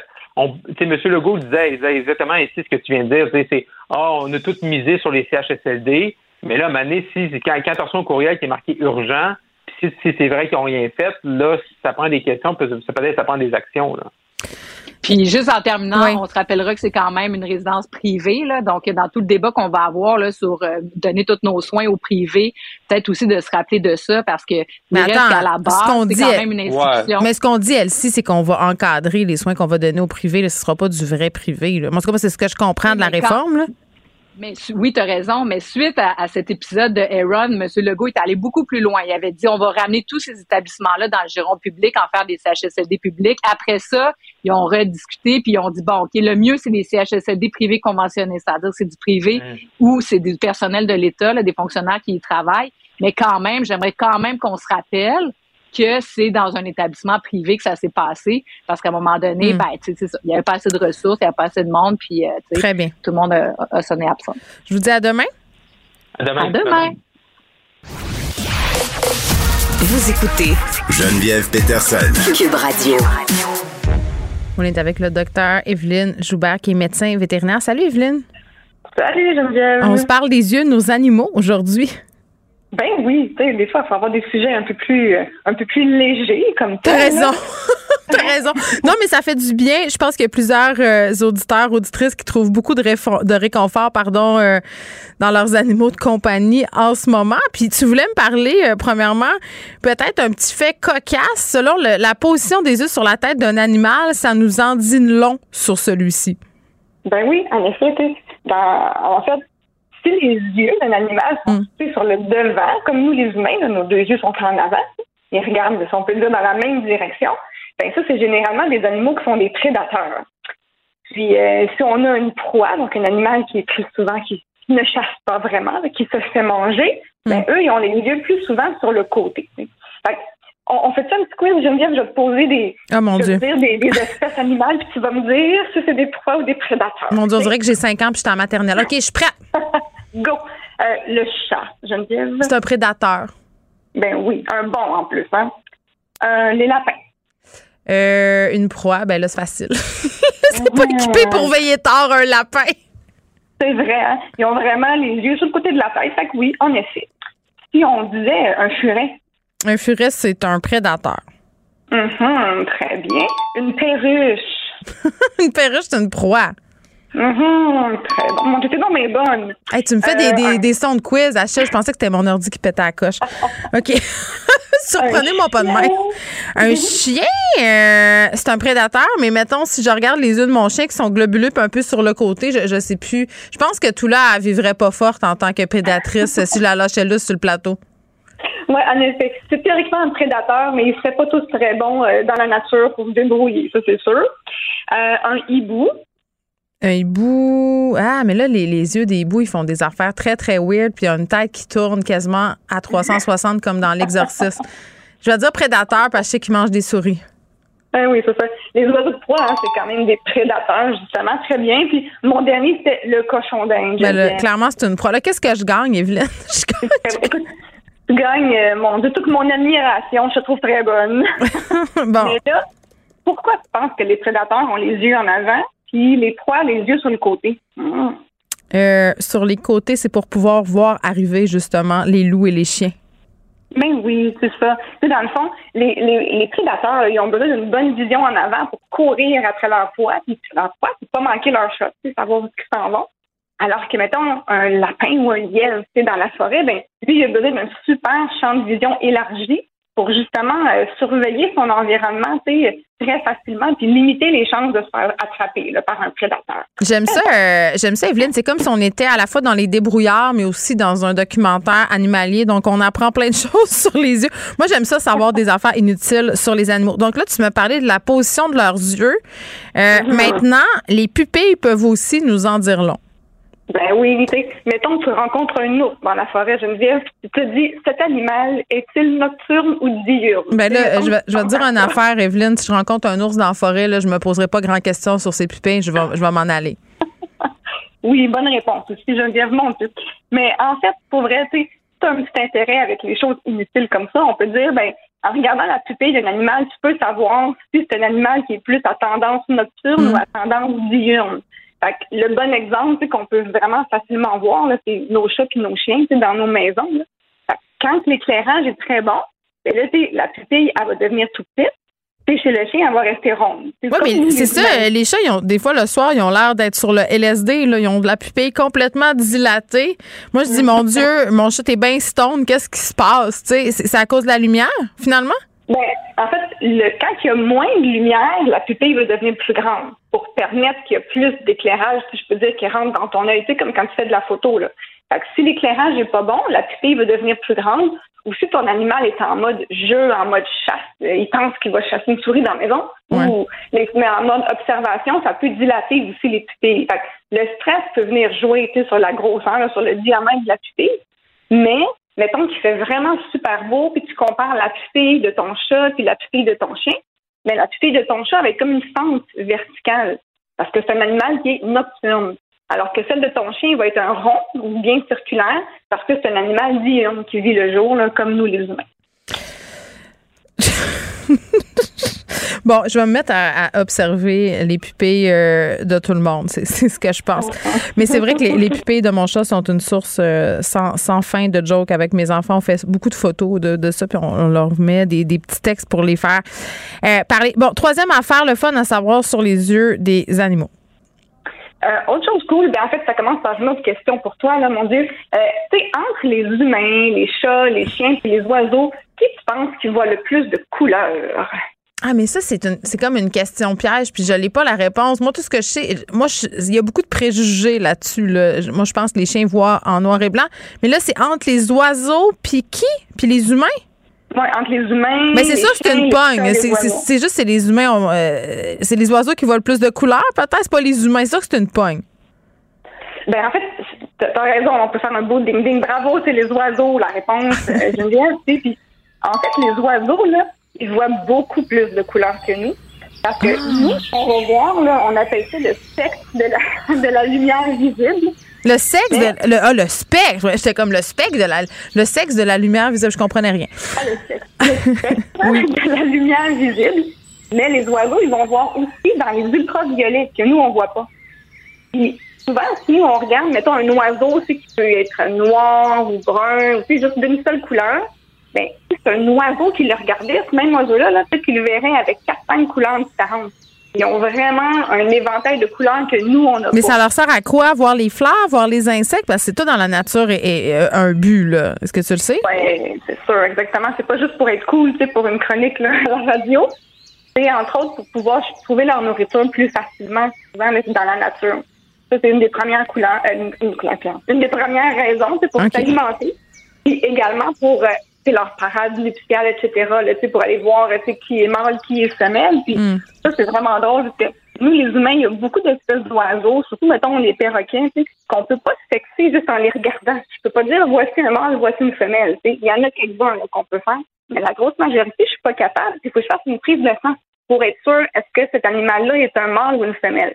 Alors que si on avait des yeux d'oiseau, on pourrait juste les regarder, puis souvent, on serait capable de faire la différence entre les deux. Là.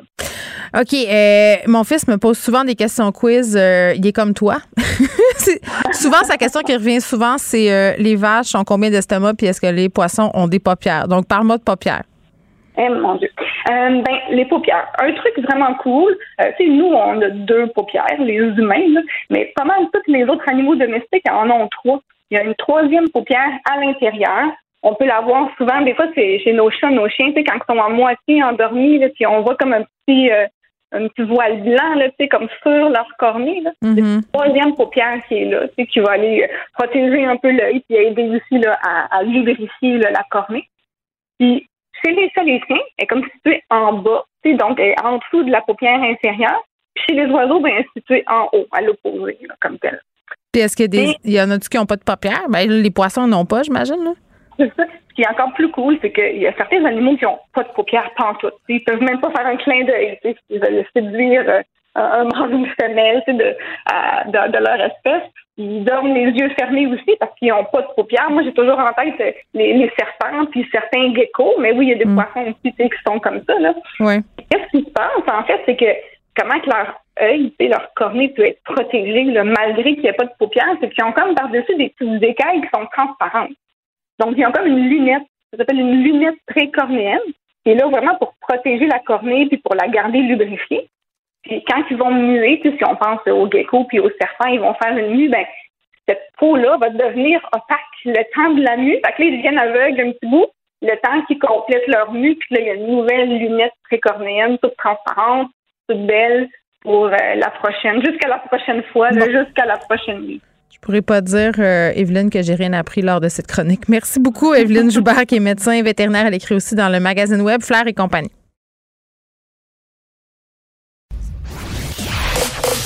Vous écoutez Geneviève Peterson. Cube Radio. Gabriel Caron est là. Salut, Gab. Salut. Bon, après avoir parlé des yeux des animaux, tu vas me parler de plasma pour se payer des ongles à barre et haute.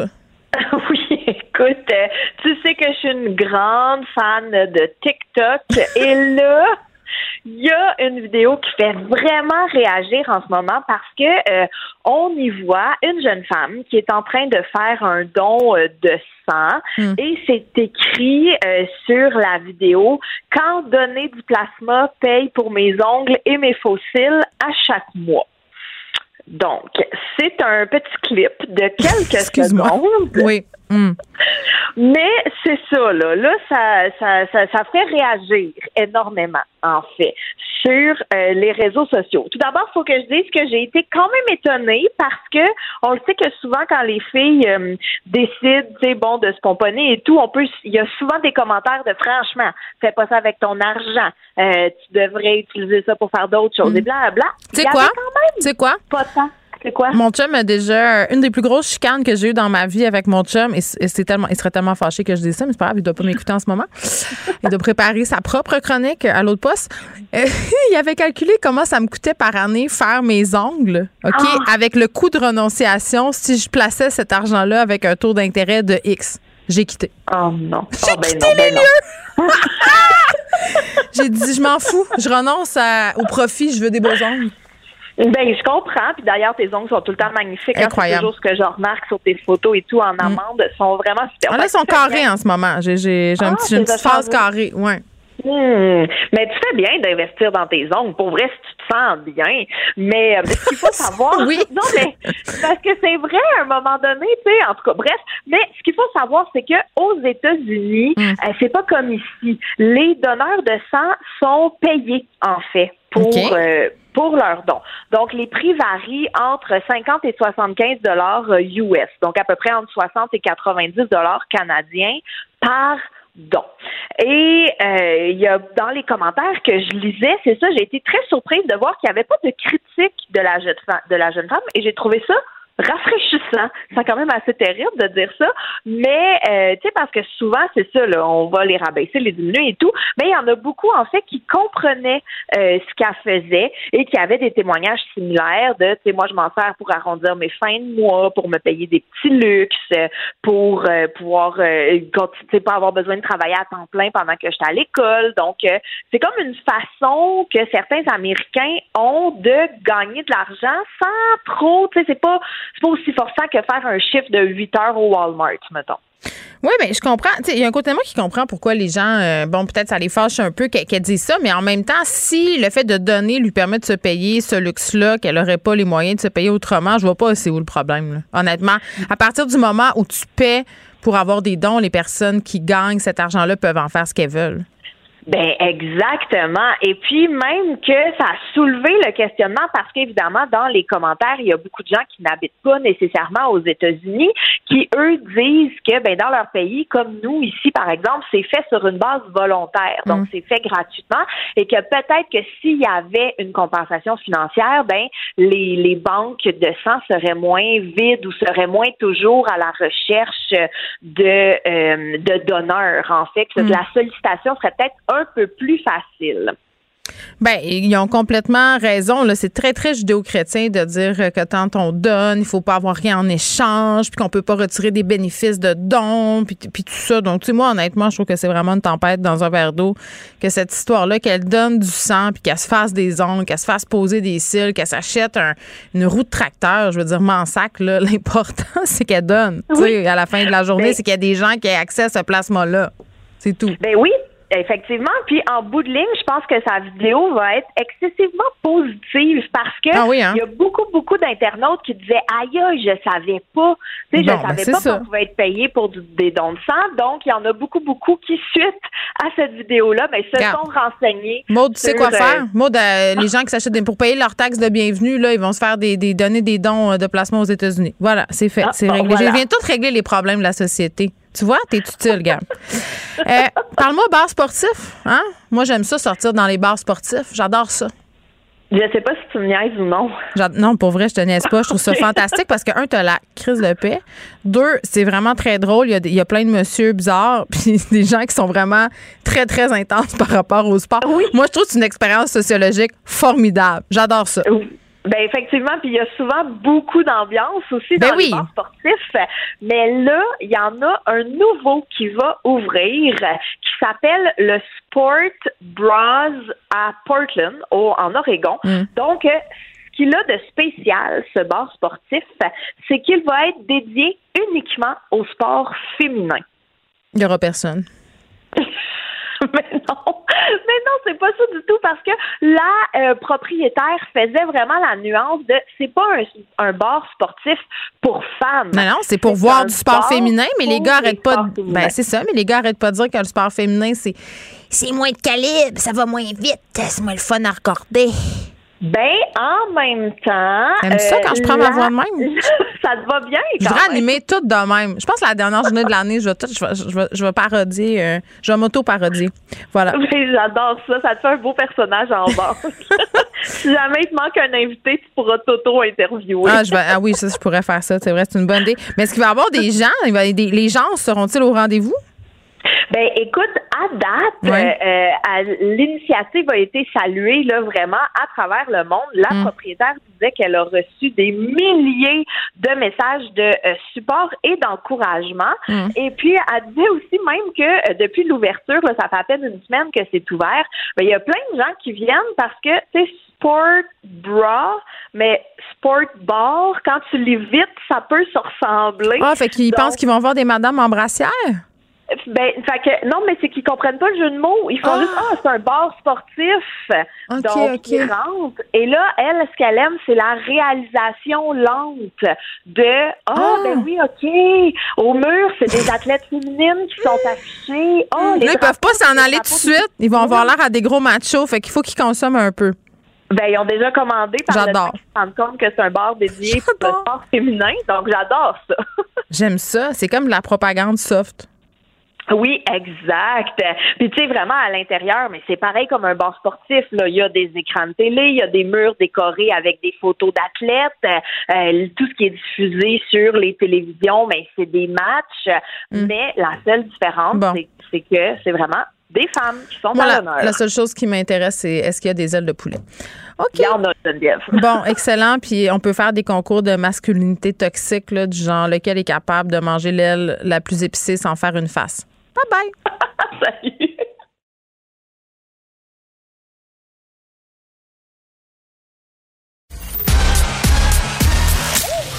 Geneviève Peterson. Elle réécrit le scénario de l'actualité tous les jours. Vous écoutez Geneviève Peterson. Cube Radio. Son premier roman, Lamentable, est sorti le mois dernier. Sam Cyr, euh, humoriste et auteur désormais, est avec nous. Salut. Allô, ça va? Ben écoute, ça va bien. Je suis contente de t'avoir à l'émission parce que je dois te dire, j'ai tout aimé de ce livre-là. fait que, gars, stresse pas, j'ai tout aimé. Premièrement, ça s'appelle Lamentable. J'aimais ça. Je trouvais que c'était tellement pas euh, une bonne idée marketing. je trouvais ça formidable. Oui. Puis ça se passe, euh, ça se passe en 2006. Donc, euh, écoute, déjà là, la, la table était mise. Puis ça me fait rire, Sam, parce que dans une de tes publications Instagram, là où tu annonçais un peu au monde entier la sortie de ce livre-là, tu dit que c'était vraiment exagéré. Puis j'ai comme l'impression que c'était pas seulement une référence à ton horaire. Euh, je trouvais ça exagéré. On dirait que c'est tellement euh, quelque chose que j'aurais jamais, j'aurais jamais pensé publier un livre, euh, si on peut dire si tôt dans ma carrière. Euh, j'ai quand même ma carrière est toute jeune, puis aussi c'est pas, tu sais, je me dirige vers l'humour. Personne s'attendait à ce que je sorte un roman en fait. Puis je dis aussi exagéré dans le sens où euh, on dirait que c'était pas prémédité, tu sais, ça a sorti tout d'un coup. Euh, j'ai écrit ça en un an, tu sais, j'ai écrit ça durant l'année 2021. Puis c'est on dirait que c'était comme euh, viscéral, là, ça a sorti tout d'un coup. Puis euh, moi-même, je me suis étonné de, de, de voir ce livre-là sortir euh, en à peine un an de travail. Là, tu sais. Ben, est-ce que tu dirais que tu es un écrivain qui est né avec la pandémie? Peut-être. Ben un peu. En même temps, j'avais fait mes premiers pas euh, il y a quelques années sur mm. euh, un blog que j'avais sur internet qui s'appelait Les Populaires, où j'avais commencé à écrire des textes un peu style journal intime, là, toujours avec euh, une, une touche d'humour. puis de l'autodérision, bien sûr, qu'on, si on le retrouve encore tout mm. dans le roman, mais écrire un roman, c'est c'est un autre sorte de travail. j'ai beaucoup appris en fait sur hmm. moi puis ma façon d'écrire à ben, travers le roman. On va on va reparler de l'écriture, mais, mais juste avant, ça, raconte quoi, Lamentable? Ben c'est euh, une autofiction sur l'année 2006-2007 de ma vie hmm. euh, quand j'ai quitté euh, ma Gaspésie natale pour aller étudier à Québec, dans la ville de Québec. Puis moi, j'avais, je, je découvrais mon homosexualité à ce moment-là, mais seulement à l'intérieur de ma tête. Puis je, j'étais très refoulé, je refusais que ça, que ça paraisse. Moi, je voulais, mes plans, c'était de devenir euh, un playboy universitaire euh, full hétéro. Là. Mais le livre, le livre explore, ça montre en fait ce qui se passait dans ma tête euh, avec tout ce refoulement-là, puis toute les la, la violence que j'avais envers moi-même, puis tu sais, un petit un trouble alimentaire même que j'ai développé parce que non seulement je, je refoulais mon homosexualité, mais aussi je m'aimais pas euh, physiquement. Fait que c'est un, peu tout ça que j'avais besoin de, de, mettre sur page. Hum. Il y a tellement plusieurs choses dans, dans, ce que tu viens de dire. On va essayer de, de s'attaquer à ça euh, dans l'ordre. Moi, je suis une fille des régions. J'ai Chicoutimi. Donc, je me suis beaucoup reconnue, puis je pense que ça va être le cas de bien des gens qui n'ont pas grandi dans une grande ville, entre guillemets. Euh, les attentes qu'on se fait sais, par rapport à la grande ville, tu sais, euh, puis la grande ville ici est en Québec, là, c'est pas tout à fait New York, on s'entend, mais oui. tu sais, l'impression qu'on va pouvoir enfin être qui on veut, tu sais. Oui, exactement. C'est toutes les, les, les, bon les idées qu'on s'est faites justement euh, en, en, consommant bon des films, des livres, des, des œuvres, toutes les toutes, les, les, idéaux auxquels on, on, aspire, puis en prenant aucunement compte de ce qu'on est réellement en tant que personne. Mm. On veut juste accéder à ce qui nous a été montré, en fait, toute notre vie, ce qui, ce qui nous a été euh, bon idéalisé devant nos yeux. Puis je trouve que c'est particulièrement réussi euh, cet aspect-là du livre, notamment par cette métaphore là qui est un peu euh, bon. Je pense que c'est dès qu'arrive le personnage principal, il fait sa chambre, puis il a beaucoup anticipé la couleur de sa chambre, puis ses meubles, puis finalement c'est raté. Fait que c'est un peu ça, finalement. C'est lettre, ça marche pas. Exactement. Moi, je pensais, je pensais arriver dans mon 4,5 à cinq fois à Québec, puis ce serait comme un grand loft avec euh, de, la pierre exposée. Mais non, là, c'était, euh, c'était pathétique. J'avais choisi des couleurs de peinture que finalement, c'était une grande déception mm. énorme. Puis je me suis réfugié dans ma salle de bain pour aller pleurer toute la peine. On dirait, c'est vrai que c'est un peu une, une, belle image pour illustrer en fait toute la déception qu'on, peut ressentir euh, ben dans cette période-là de notre vie. Puis toutes les attentes aussi euh, déçues. Puis tu parlais d'avoir écouté des films, d'avoir lu des livres, cette idéalisation-là de cet espace-là qui est la ville, je pense qu'il y a beaucoup de jeunes qui se réfugient là-dedans quand ils se sentent différents. Tu sais, quand ils se sentent un peu peut-être à part des autres. Là, je sais pas si tu as grandi dans la culture skidoo en Gaspésie, je te connais pas. mais, mais, non, mais c'est vrai quand même. Tu sais, on, se réfugie dans un fantasme en quelque part en se disant, tiens, à un moment donné, je vais pouvoir être. Oui, absolument. Puis, tu sais, j'ai beaucoup parlé de la notion de, de modèle. On mm. dirait euh, récemment dans, dans, ma réflexion par rapport au livre, moi justement, j'ai pas, j'avais pas une famille skidoo. Mon grand-père avait un skidoo, mettons, mais on n'était pas 100% skidoo.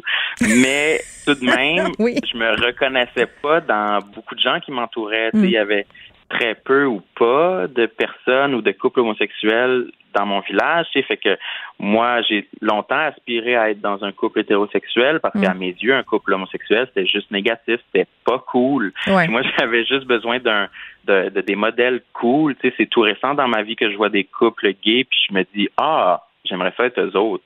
C'est tout récent là, genre dans les cinq dernières années. Fait que moi, j'ai j'avais besoin d'écrire ça, ce livre-là, pour un peu montrer c'est pas la faute à personne, mais c'est la société mm. dans laquelle on vit. Puis moi, j'ai l'impression que mon, mon cheminement puis mon évolution était quand même un peu euh, retardé, ralenti par justement ce manque de mm. modèle-là.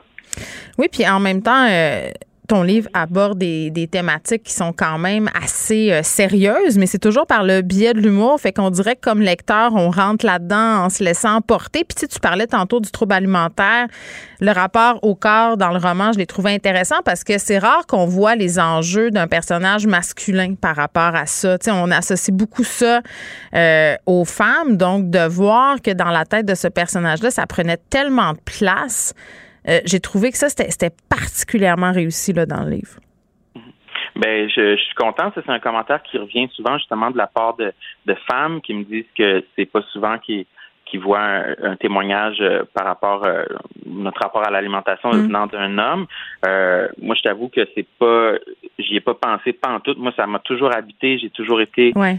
J'ai encore de la difficulté avec l'alimentation à ce jour-ci. Tu j'ai un rapport un peu tordu avec la nourriture, puis c'était important pour moi de le, de le montrer, puis d'être vraiment le plus euh, honnête possible mm. par rapport à ça, tu sais, d'essayer de, vraiment bien décrire le sentiment quand tu as des cravings pour du gâteau, puis là tu manges ton gâteau, puis après ça, comment tu te sens? Il y a comme une noirceur qui mm. vient avec ça, mais ça dure 10, 15 minutes, puis après j'ai encore envie de manger du gâteau. Tu sais, j'avais envie de tout décortiquer ça pour justement rejoindre les gens, puis un peu montrer le portrait de, de ça peut être quoi une, cette mm. version-ci d'un trouble alimentaire. Puis, ça me sert, tu disais, euh, bon, ça a pris du temps avant d'accepter l'homosexualité. J'ai pas grandi dans un monde où il y avait tant de modèles que ça. Tu sais, le personnage, il refuse au départ son homosexualité. Là, à un moment donné, un passage très drôle où il dit Je coucherai jamais avec un homme à moins euh, que ce soit sur son lit de mort, donc il pourra pas le dire à personne après. on voit à quel point il veut pas, là, où il veut pas que ça se sache. Tu sais, la question d'être populaire aussi dans le livre. Puis en même temps,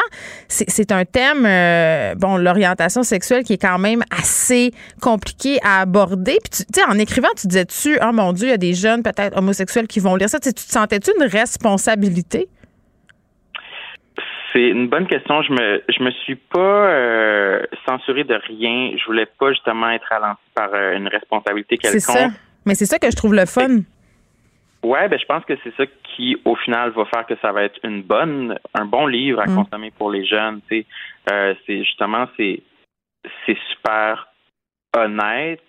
Euh, l'homophobie que je ressentais, en fait, on m'a souvent demandé euh, euh, parce qu'il y a plusieurs euh, bon termes dépréciatifs, comme mm. pour ne pas dire bon fif, tapette. J'utilise des mots crus dans le mm-hmm. livre, puis on m'a souvent demandé si je si je m'étais posé la question euh, avant d'utiliser ces mots-là. Puis pour moi, c'était pas une question pantoute, c'était super nécessaire de les utiliser hmm. pour montrer que justement il y avait une homophobie qui était présente autour de moi, mais principalement à l'intérieur de moi. Hmm c'est ça qui était le plus dommageable pour moi. Oui, puis j'ai envie de dire que ton livre, c'est un peu une espèce de coming of age aussi. Là. C'est, c'est, vraiment sur l'adulting d'un gars qui, bon, pas l'air de trop savoir comment faire pour monter un meuble Ikea, mais tu sais, je te parlais tantôt de la métaphore de la chambre LED. Moi, moi le chat, le chat qui meurt, ça, ça m'a tué, littéralement. Là. C'est comme c'est comme la manifestation de son échec à être responsable à ce gars-là tellement. Puis, euh, mon Dieu, pauvre petit chat, je m'en, je m'en rappelle. Ça, c'est, c'est, arrivé pour vrai? oui, c'est arrivé absolument oh, mon Dieu. Vrai. La, majorité de, de tout ce, livre-là, c'est vrai, Geneviève. OK, mais, mais raconte ce qui est arrivé au chat, parce que les gens n'ont peut-être pas lu. Ben en fait, c'est que j'avais euh, quand je suis arrivé dans mon appartement euh, rapidement, c'est ma sœur voulait que m'aider, me réconforter, fait qu'on m'avait acheté un petit chat à l'animalerie, puis il a duré juste une semaine le pauvre petit chat, il y avait un virus, puis il était dans mon appartement, puis il était mourant un peu en même temps que moi, j'avais de la difficulté à à m'adapter justement à, cette nouvelle vie-là. Puis mm. bon, le chat, on a essayé de l'apporter euh, chez le vétérinaire, mais il est mort mm. dans nos bras. Fait que euh, finalement, bon, c'est un petit moment triste que j'avais envie de, raconter. Mais, j'ai eu un autre chat après. Oui, il dure euh, tout le livre. Oui, oui, c'est vrai, il dure, il dure tout le livre. C'est quoi son nom déjà? DS? C'est un espèce de nom de même, là, j'oublie. Duchesse. Duchesse. Bon, tu vois, j'étais proche. Je veux qu'on revienne à l'écriture parce que je te trouve très humble par rapport à ce livre-là. Tu as dit tout de suite, ah, je suis un humoriste. en en même temps, j'ai envie de te dire, en tout cas, moi, j'ai trouvé que c'était de la littérature, ce, livre-là. Le travail d'écriture est formidable. Le travail sur la langue aussi. C'est difficile de réussir une langue qui est orale dans un livre. Ça marche bien, je trouve, dans le tien? Comment tu l'as travaillé, la langue? Ben, ben merci. C'est vraiment un beau compliment. J'adore que tu me dises ça. Euh, moi, euh, c'est important pour moi. J'ai toujours, euh, c'est toujours ça les œuvres que j'ai préféré consommer. Hmm D'ailleurs, là, je veux pas te lancer n'importe quelle fleur, n'importe comment, mais j'ai adoré la déesse du mouche à feu. Oh, merci, C'est quand même une, une inspiration pour moi, surtout pour aussi le, justement le style d'écriture. Puis j'ai, j'ai toujours, c'est toujours important pour moi, on dirait de d'écrire de la même façon que je parle à l'oral. Puis c'est un beau défi à relever. Puis quand je le quand je le réussis, euh, je toujours, je ressens toujours une grande fierté. On dirait que c'est de cette façon-là que j'ai envie de communiquer, sans nécessairement au détriment de la langue. Euh, mais j'aime ça, j'aime ça travailler justement le, le flow, tu sais, varié entre le, le, le, le langage soutenu et le langage plus euh, oral euh, du quotidien, disons. là. Ben, c'est savoureux. Moi, j'invite tout le monde euh, à lire La place de la musique aussi, les références, les lieux. C'est formidable d'utiliser tout ça pour nous situer. J'ai beaucoup ri quand tu parles de l'appart d'un gars en disant quelque chose comme il y a l'appart, il y avait l'appart le plus chante-pas de, de toutes nous autres. Je trouve que ces images-là nous disent, euh, nous disent beaucoup d'affaires. Sam Cyr, est-ce que tu te sens moins lamentable maintenant?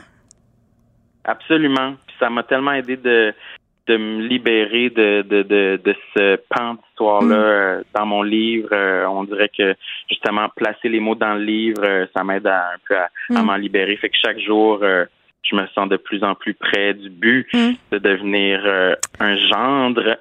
Un gendre idéal. Oui, c'est ça. Mais ça, c'est la, je pense que c'est la première page. C'est très, très prometteur. Moi, j'ai envie de dire aux gens, lisez-le, ce livre-là. C'est pas un livre pour ados, mais si vous avez des ados, achetez-leur ce livre-là. Mais je le précise, là, tout le monde peut le lire. Mais je trouve que c'est le livre merveilleux à mettre entre les mains euh, de jeunes de 15, 16, euh, 17 ans. Puis je m'en voudrais de pas mentionner que t'animes, tu co-animes un balado qui s'appelle Tout le monde saillit. C'est le meilleur titre ever. En passant, Euh, je l'ai écouté un peu tantôt en m'en revenant dans mon auto. Je l'avais jamais écouté. C'est vraiment bon aussi. Vraiment, tu gagnes euh, à être découvert. Sam, te remercie beaucoup d'avoir été avec nous. Je rappelle euh, le titre euh, du livre de Sam Lamentable. C'est publié chez KO Édition. Merci beaucoup. Merci beaucoup, c'était un vrai plaisir. Merci Geneviève. Bye bye. Geneviève Peterson. Brillante et éloquente, elle expose toutes les facettes de l'actualité. Léa Strisky. Mais je veux que tu le saches que ça a un effet. Mathieu Cyr. Ouais, mais ça, c'est vos traditions, ça. La rencontre. Il y a de l'éducation à faire. Faut avouer que je suis pour la démarche. La rencontre Strisky-Cyr. Salut à vous deux. Salut. Bon, revenons euh, sur ce fameux point de presse euh, du docteur Boileau qui fait fort jaser sur euh, l'Internet, euh, Twitter en particulier, là où les gens pas de vie viennent pour être fâchés. Léa, part euh, du masque, ça a l'air d'être la grosse affaire qu'on prolonge ça jusqu'au 30 avril. Moi, je regarde ça aller puis je me dis, le garder un petit peu encore, tu sais, pour vrai, là, ça risque de nous aider plus que de nous nuire. Yo, vraiment, là, moi, je vois pas de monde qui crie dans la rue en ce moment parce qu'ils sont, il faut qu'ils aient un masque. Je vois plus de monde qui marche avec dans la rue juste parce qu'ils y pensent plus, parce qu'on on n'y pense plus, gang. On l'a sur le nez, on s'en rend même plus compte. Ça Mm. fait entièrement partie de nos vies. Je veux dire, c'est l'affaire la moins gossante du monde, porter un masque. Là. Je comprends pas pourquoi tout le monde capote. Puis euh, Parce que ça l'empêche nos enfants de vivre et de se développer. non, mais même eux, je veux dire, ils, en parlent pas. Ils, tu sais, de toute façon, à ce stade-ci, on s'entend Mm. que. Ben, premièrement, je suis contente que l'Ontario, eux, ils ont levé toutes les mesures, euh, donc plus de masques nulle part, tout ça. Puis là, ils ont l'air nono parce qu'évidemment que la COVID euh, est encore là. Fait que tu sais, à la rigueur, je préfère qu'on dise on va continuer de le porter que euh, qu'on l'enlève, on le remette, on l'enlève, on le. Mm. Mais tu sais, en même temps, on a plein de cas en ce moment, puis le masque est là, là. Fait que je comprends les gens qui disent, ben à quoi ça sert au fond? Tu sais, je peux le comprendre, ce, ce réflexe-là, de dire ça, là.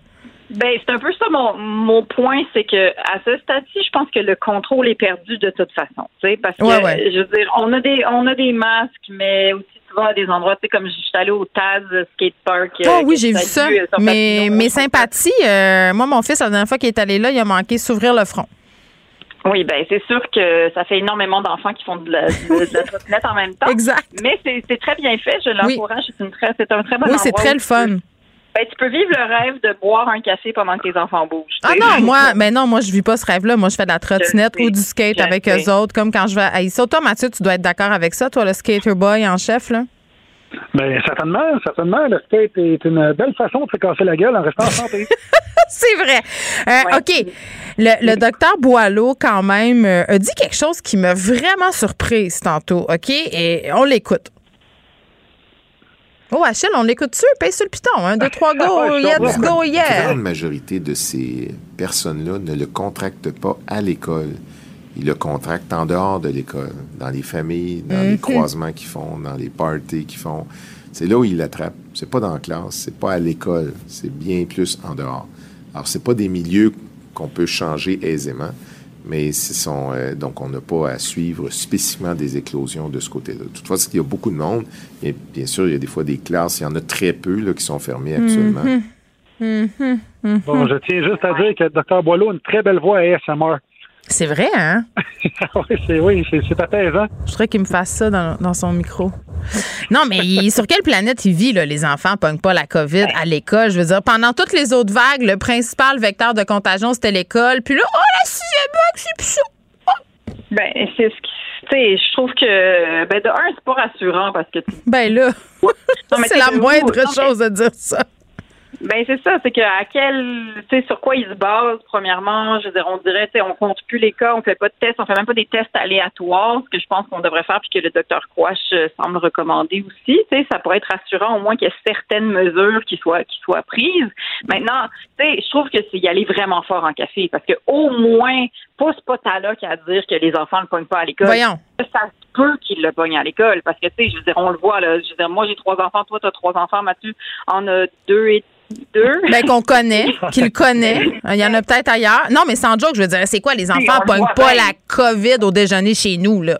Ils pognent la COVID ont- à l'école en se morvant d'en face avec les autres. Non, mais c'est parce que, tu sais, c'est sûr que ça fait partie, et- la majeure partie de leur temps est, est passée là dans une semaine. Donc, au moins, ça se peut qu'ils le pognent là. Je veux dire, juste statistiquement, les probabilités qu'ils le pognent là, c'est quand même assez grand s'ils passent autant de temps à l'école. là, Non, ça a l'air que On non. Docteur. Boileau dit que non, puis il dit aussi qu'il n'y a pas beaucoup de classes de fermées. Je sais pas, je sais pas si vous suivez COVID école, mais il y a des écoles en ce moment qui s'arrachent les cheveux de sa tête, ont remis le masque pour rester ouvertes jusqu'en juin. là. Ben, C'est ça.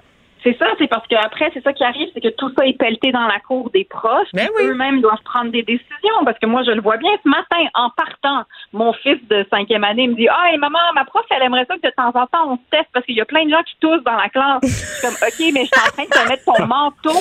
Tu es en train de t'en aller. Je peux pas te tester là. La cloche va sonner. Je dis Non, mais attends. OK, d'accord. Moi, ben, mon, affaire, faire. mon affaire préférée, là, c'est la consigne. Puis Mathieu, tu sauras me le dire, là, la, la consigne sur l'isolement.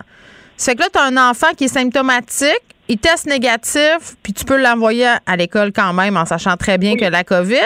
Et là, quand au bout de cinq jours, enfin, il sort positif, mais qu'il est plus malade pantoute, là, faut que tu l'isoles cinq jours. Je veux dire, c'est une maison de fous, là. Expliquez-moi ça, Non, parce mais- que moi, je- c'est dans le fond, c'est dix jours. C'est ça qu'il aurait dû dire au départ. Il Arrêtez de nous faire à croire. Il y a ça. Ça fait, euh, je veux dire, un, un virus peut pas muter aussi rapidement. Je veux dire, ah, ça va être cinq, ça va être dix jours, euh, mais en quatre mois, il a changé. Finalement, c'est cinq.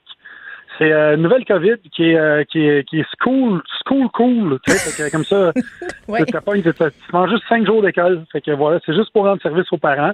Puis euh, ça ne rend pas service aux professeurs ni aux Ben autres parents des autres élèves dans la classe qui pognent la COVID à cause que l'autre est revenu. Moi, mon fils est pas à l'école depuis deux jours. Il teste négatif, mais il y a plein de symptômes grippaux. Là. Je veux dire, je n'en vois pas. Ben, et puis après, aussi, ce qui est pas clair, c'est que, par exemple, si tu as, été en contact avec, euh, comme moi, mon fils a été en contact avec quelqu'un, mais il n'y a pas de symptômes, il teste négatif, donc il doit porter son masque tout le temps. C'est ça la consigne.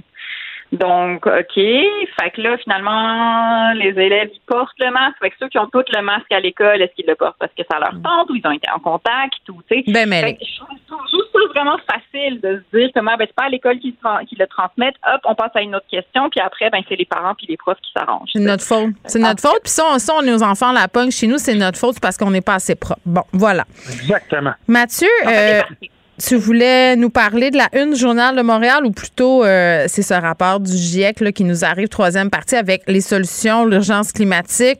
Euh, nous reste juste trois ans à vivre finalement. Je sais pas. Oui. C'est un peu décourageant. Exactement. Fait que, euh, je veux juste dire qu'on s'en fait pour rien avec euh, la COVID parce que dans trois ans et demi, on est tous morts. C'est ce qui se passe. Euh, les experts de l'ONU ont fait un rapport sur le climat de près de 3000 pages. Euh, On espère que le rapport est numérique.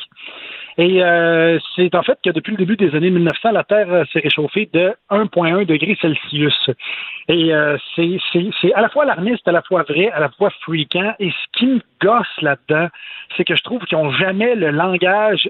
Ils ont pas, ils ont pas, on dirait qu'ils n'ont pas le tour de vulgariser ça Mais non. pour que le commun des mortels, c'est-à-dire le pollueur, puisse, c'est-à-dire moi, c'est-à-dire les autres, Mm. le commun des mortels, puisse catcher l'urgence. Tu sais, quand tu me parles de 1,1 degré plus, je veux dire, moi, ça change rien quand je fais cuire une Oui, mais. Mathieu, je comprends, mais je veux dire, dans quelle langue tu veux qu'ils nous parlent? Parce qu'ils nous ont tous dit ça. Là. Il va y avoir des réfugiés Ben- climatiques, il n'y aura plus d'eau potable, euh, il n'y aura plus d'espèces dans les océans, on va tous disent- mourir. Je veux dire. Quand ils disent de sauver la planète, change le discours. Ça, c'est George Carlin qui avait dit ça dans un monologue. Il dit The planet's gonna be fine.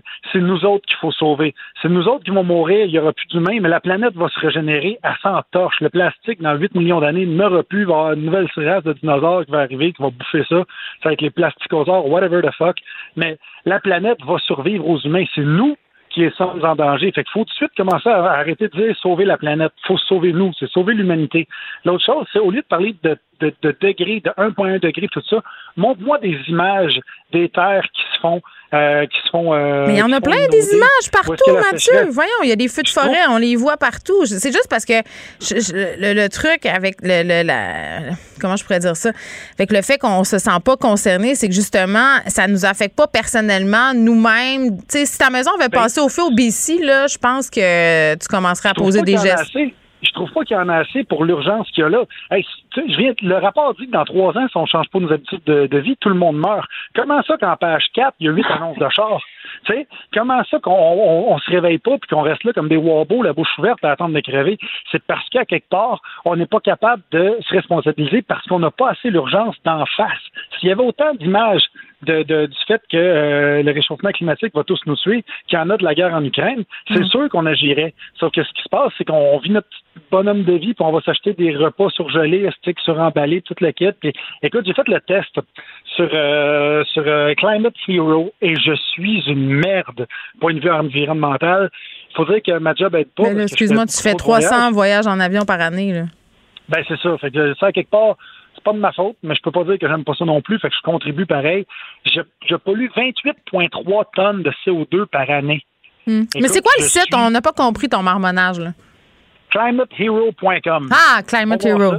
ClimateHero.com. Et tu rentres, c'est bien le fun parce que tu rentres justement comment tu voyages? Tu as comme trois étapes. C'est comment tu voyages. Après ça, comment ta maison est faite parce qu'on peut sauver beaucoup de. On peut mettre beaucoup moins de. de- en fait, procréer. Comment je peux dire ça? Pas procréer, mais Christy, produire moins pas. procréer. Caroline, je suis dans. Je suis dans la procréation, moi, là, là de, de CO2. Moi, j'aime ça. J'aime ça, le CO2. Je procrée avec. Fait que, on peut produire moins de CO2 si on isole nos greniers, ce qui est, euh, qui est pas fou. Euh, puis après ça, ben, c'est, euh, c'est la façon que tu manges parce que manger vegan ou manger végétarien, ça fait que tu produis 73% moins d'effet de serre. Et je suis allé voir aussi pour la voiture électrique versus la voiture à essence, c'est quoi la différence? Parce que souvent, on, on nous en parle, on nous rentre ça dans la gorge, et pour 150 000 km parcourus, la voiture électrique émet 18 000 euh, kg de CO2, alors que la voiture à essence, c'est 50 000 gra- kg, excuse Oui, mais on sait, on sait tout ça. CO2. euh, on sait tout ça, puis c'est des chiffres qu'on nous balance régulièrement. Mais je sais pas pour Ah. toi, Léa. Là, euh, en tout cas, je sais pas si tu ressens l'urgence. Là. Moi, j'ai l'impression qu'on est tous un peu en mode panique, puis avec raison, parce que pour la première fois de l'humanité, on les voit de façon tangible, les résultats de ces changements climatiques-là, mais je me sens impuissante. Ben, on a les Ben, solutions. Je- sais pas, oui, c'est ça. Moi, je, on dirait que je me sens un petit peu plus optimiste à ce rapport-là, peut-être parce qu'ils en sont venus maintenant. Ouais, des solutions. les- Ouais. Ouais, c'est ça, exact. Puis comme ils ont résumé ce rapport de 4000 pages en comme 60, puis genre là, c'est- c'est- on est un peu plus axé sur les solutions. Puis je dois dire que les humains aiment pas mourir généralement, donc on a tendance à un moment donné à se réveiller, sais. C'est vrai. Bon, ben, allez voir ça. ça. va peut-être- ça, va, ça va peut-être donner place à plein de progrès. Puis j'écoutais Catherine Fournier à son émission un petit peu plus tôt. Puis je trouvais que justement, il y avait une nouvelle génération de politiciens. Tu sais, avec le maire de Québec, Mhm. il y a des gens qui sont plus conscientisés qu'avant. J'ai l'impression que ça me donne de l'espoir. Ben oui, puis il ça prend de la volonté politique, on le répétera jamais assez parce que bon, nous on a peu de pouvoir, on a le pouvoir de voter, donc votons pour des politiciens Ou de qui pas avoir de char, Geneviève, ou de pas avoir de char. Moi, Ben- j'en ai pas. Je répète à tout le monde que j'ai pas de char. Bravo, t'es vraiment euh, une meilleure humaine que nous. Moi je regarde Appelle-moi pas le jour que tu déménages. Hein? Ça, ton Bixi. Moi, je regarde pour euh, acheter une voiture électrique en ce moment, puis je suis un peu découragée, euh, honnêtement, là, avec euh, l'attente et euh, la, l'efficacité de l'affaire en, en hiver. Mais bon, on, on avance et on, on va essayer de survivre. Coudon. À demain. On va survivre jusqu'à demain, en tout cas. Ça, c'est sûr. Oui. À demain.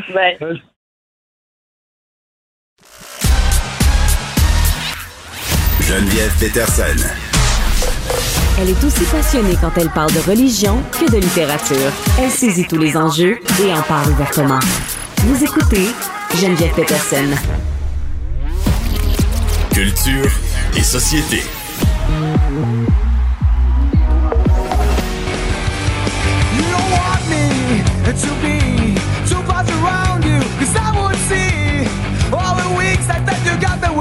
You Anaïs. J'ai demandé euh, à, à l'équipe c'est quoi Mélancoline, mais c'est un groupe de punk qu'on écoutait quand on était jeune. Je viens de m'en rappeler en les écoutant. Mais là, c'est des pas fins, c'est quoi? Ben là, c'est pas que c'est des pas fins, mais ils l'ont échappé. Ils l'ont échappé un poquito, là, je te dirais. Oh, OK. Le Festival d'été de Québec, Geneviève, doit annoncer demain, OK, la Oui. programmation. euh, tu sais, c'est vraiment attendu depuis fort longtemps, le 6 avril. Et là, aujourd'hui, il y a ce- cette fameuse euh, formation-là, Melon Cullen, euh, sur leur page Facebook, quand même suivie par plus de 190 000 personnes. Eux, ils ont annoncé qu'elle est de passage, imagine-toi, au Festival d'été de Québec. Euh, donc, c'est ouais, un petit oups. Et sur, sur un moyen temps, le 15 juillet. Puis là, on a vu l'affiche. Donc là, aujourd'hui, il y avait une prévente quand même de 20 000 billets. Ça, ça s'est vendu comme des petits pains chauds. Et là, ce qui est drôle, c'est quand tu la publication, il y a des gens là, qui ont écrit même en français disant c'est parce qu'on n'est même pas supposé d'avoir encore la programmation, puis vous venez d'afficher carrément que vous allez être une tête d'affiche du Festival d'été de Québec. Oh, il Donc, était trop content. c'est vraiment plat. mais il était content, mais il y en a à Québec qui ont dû être un petit peu moins contents. Ça Oui. a sacré un peu là, cet après-midi, honnêtement. Donc là, on apprend bon, que Melan Collins sera euh, de la partie Sum 41, euh, Pennywise. OK, Écoute, on est hashtag nostalgie, là, Hashtag 1990. nostalgie là. sur un moyen Puis, by the way, nous, au Saguenay, on disait Mélancoline. Mélancoline. Oui. Et là, il y aura aussi Garbage. Un Garbage, fois, OK. et Garbage, il sera pour chanter Stupid Girl, entre autres. Et Alanis Morissette sera de la partie. Écoute ça, on va se mettre dans l'ambiance. I am aware now. You've already won me over. Geneviève, euh, J'aime tout dans ce que tu viens de m'annoncer. Ben moi j'aime tout ex vraiment. C'est comme tu sais c'est vraiment une belle euh, euh, une belle annonce. C'est juste plate que ce soit pas en soi le festival d'été de Québec qui a eu la chance de le Ouais. faire. On sait aussi que Rage Against the Machine sera sur les plaines euh, le 16 No Bro aussi on s'en était déjà parlé toi et moi dans mes euh, coups de cœur que musique cette formation là de filles euh, qui font justement du punk. Donc à date là ce qu'on nous présente là je te dirais que c'est pas mal euh, il y a du rock et de la guitare électrique en titi. Donc j'ai hâte de voir euh, demain euh, les autres artistes qui vont débarquer sur les plaines. Mais bon, Mélan Cullen a dû se faire taper ses doigts sur un mot. Moi, je pense que le téléphone a sonné aujourd'hui. C'est mon feeling. Ouais, mais bon, écoute, ça va attirer euh, les gens qui sont nostalgiques, euh, les personnes qui sont devenues des papas, des mamans, mais qui ont euh, des souvenirs de cette il époque. l'aurait appris demain, tu comprends? Ah ben là, personne va mourir. Mika qui annule ses concerts au Québec?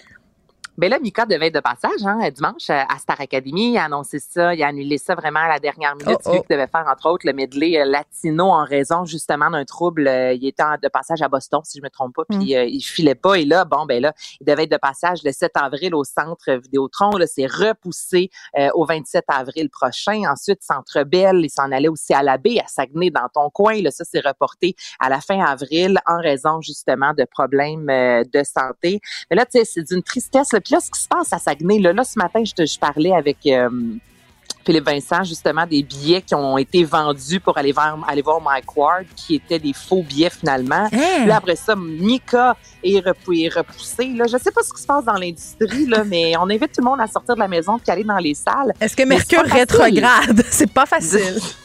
Mercure rétrograde sur un moyen temps. Écoute, c'est pas que le public ne veut pas y aller, mais c'est que c'est des faux billets ou encore les artistes sont malades. Donc là, on va lancer ça dans le cosmos pour que tout se replace, puis qu'on a une belle saison estivale avec plein de beaux shows et du monde ensemble. Bon, le truc, c'est que là, tout le monde a la COVID, donc on devrait être euh, correct pour l'été. S'il n'y a pas le nouveau variant euh, qui s'attaque aux musiciens en particulier, Ah, on va pas. pas, on pas va pas. tu Ah, t'es dans un tunnel encore, là? Arrête, Seigneur. Merci, Anaïs. On te retrouve euh, demain. Merci à, demain. merci à toute l'équipe. Merci à vous, les auditeurs. Je vous laisse avec Mario Dumont. À demain, 13h. Cube Radio.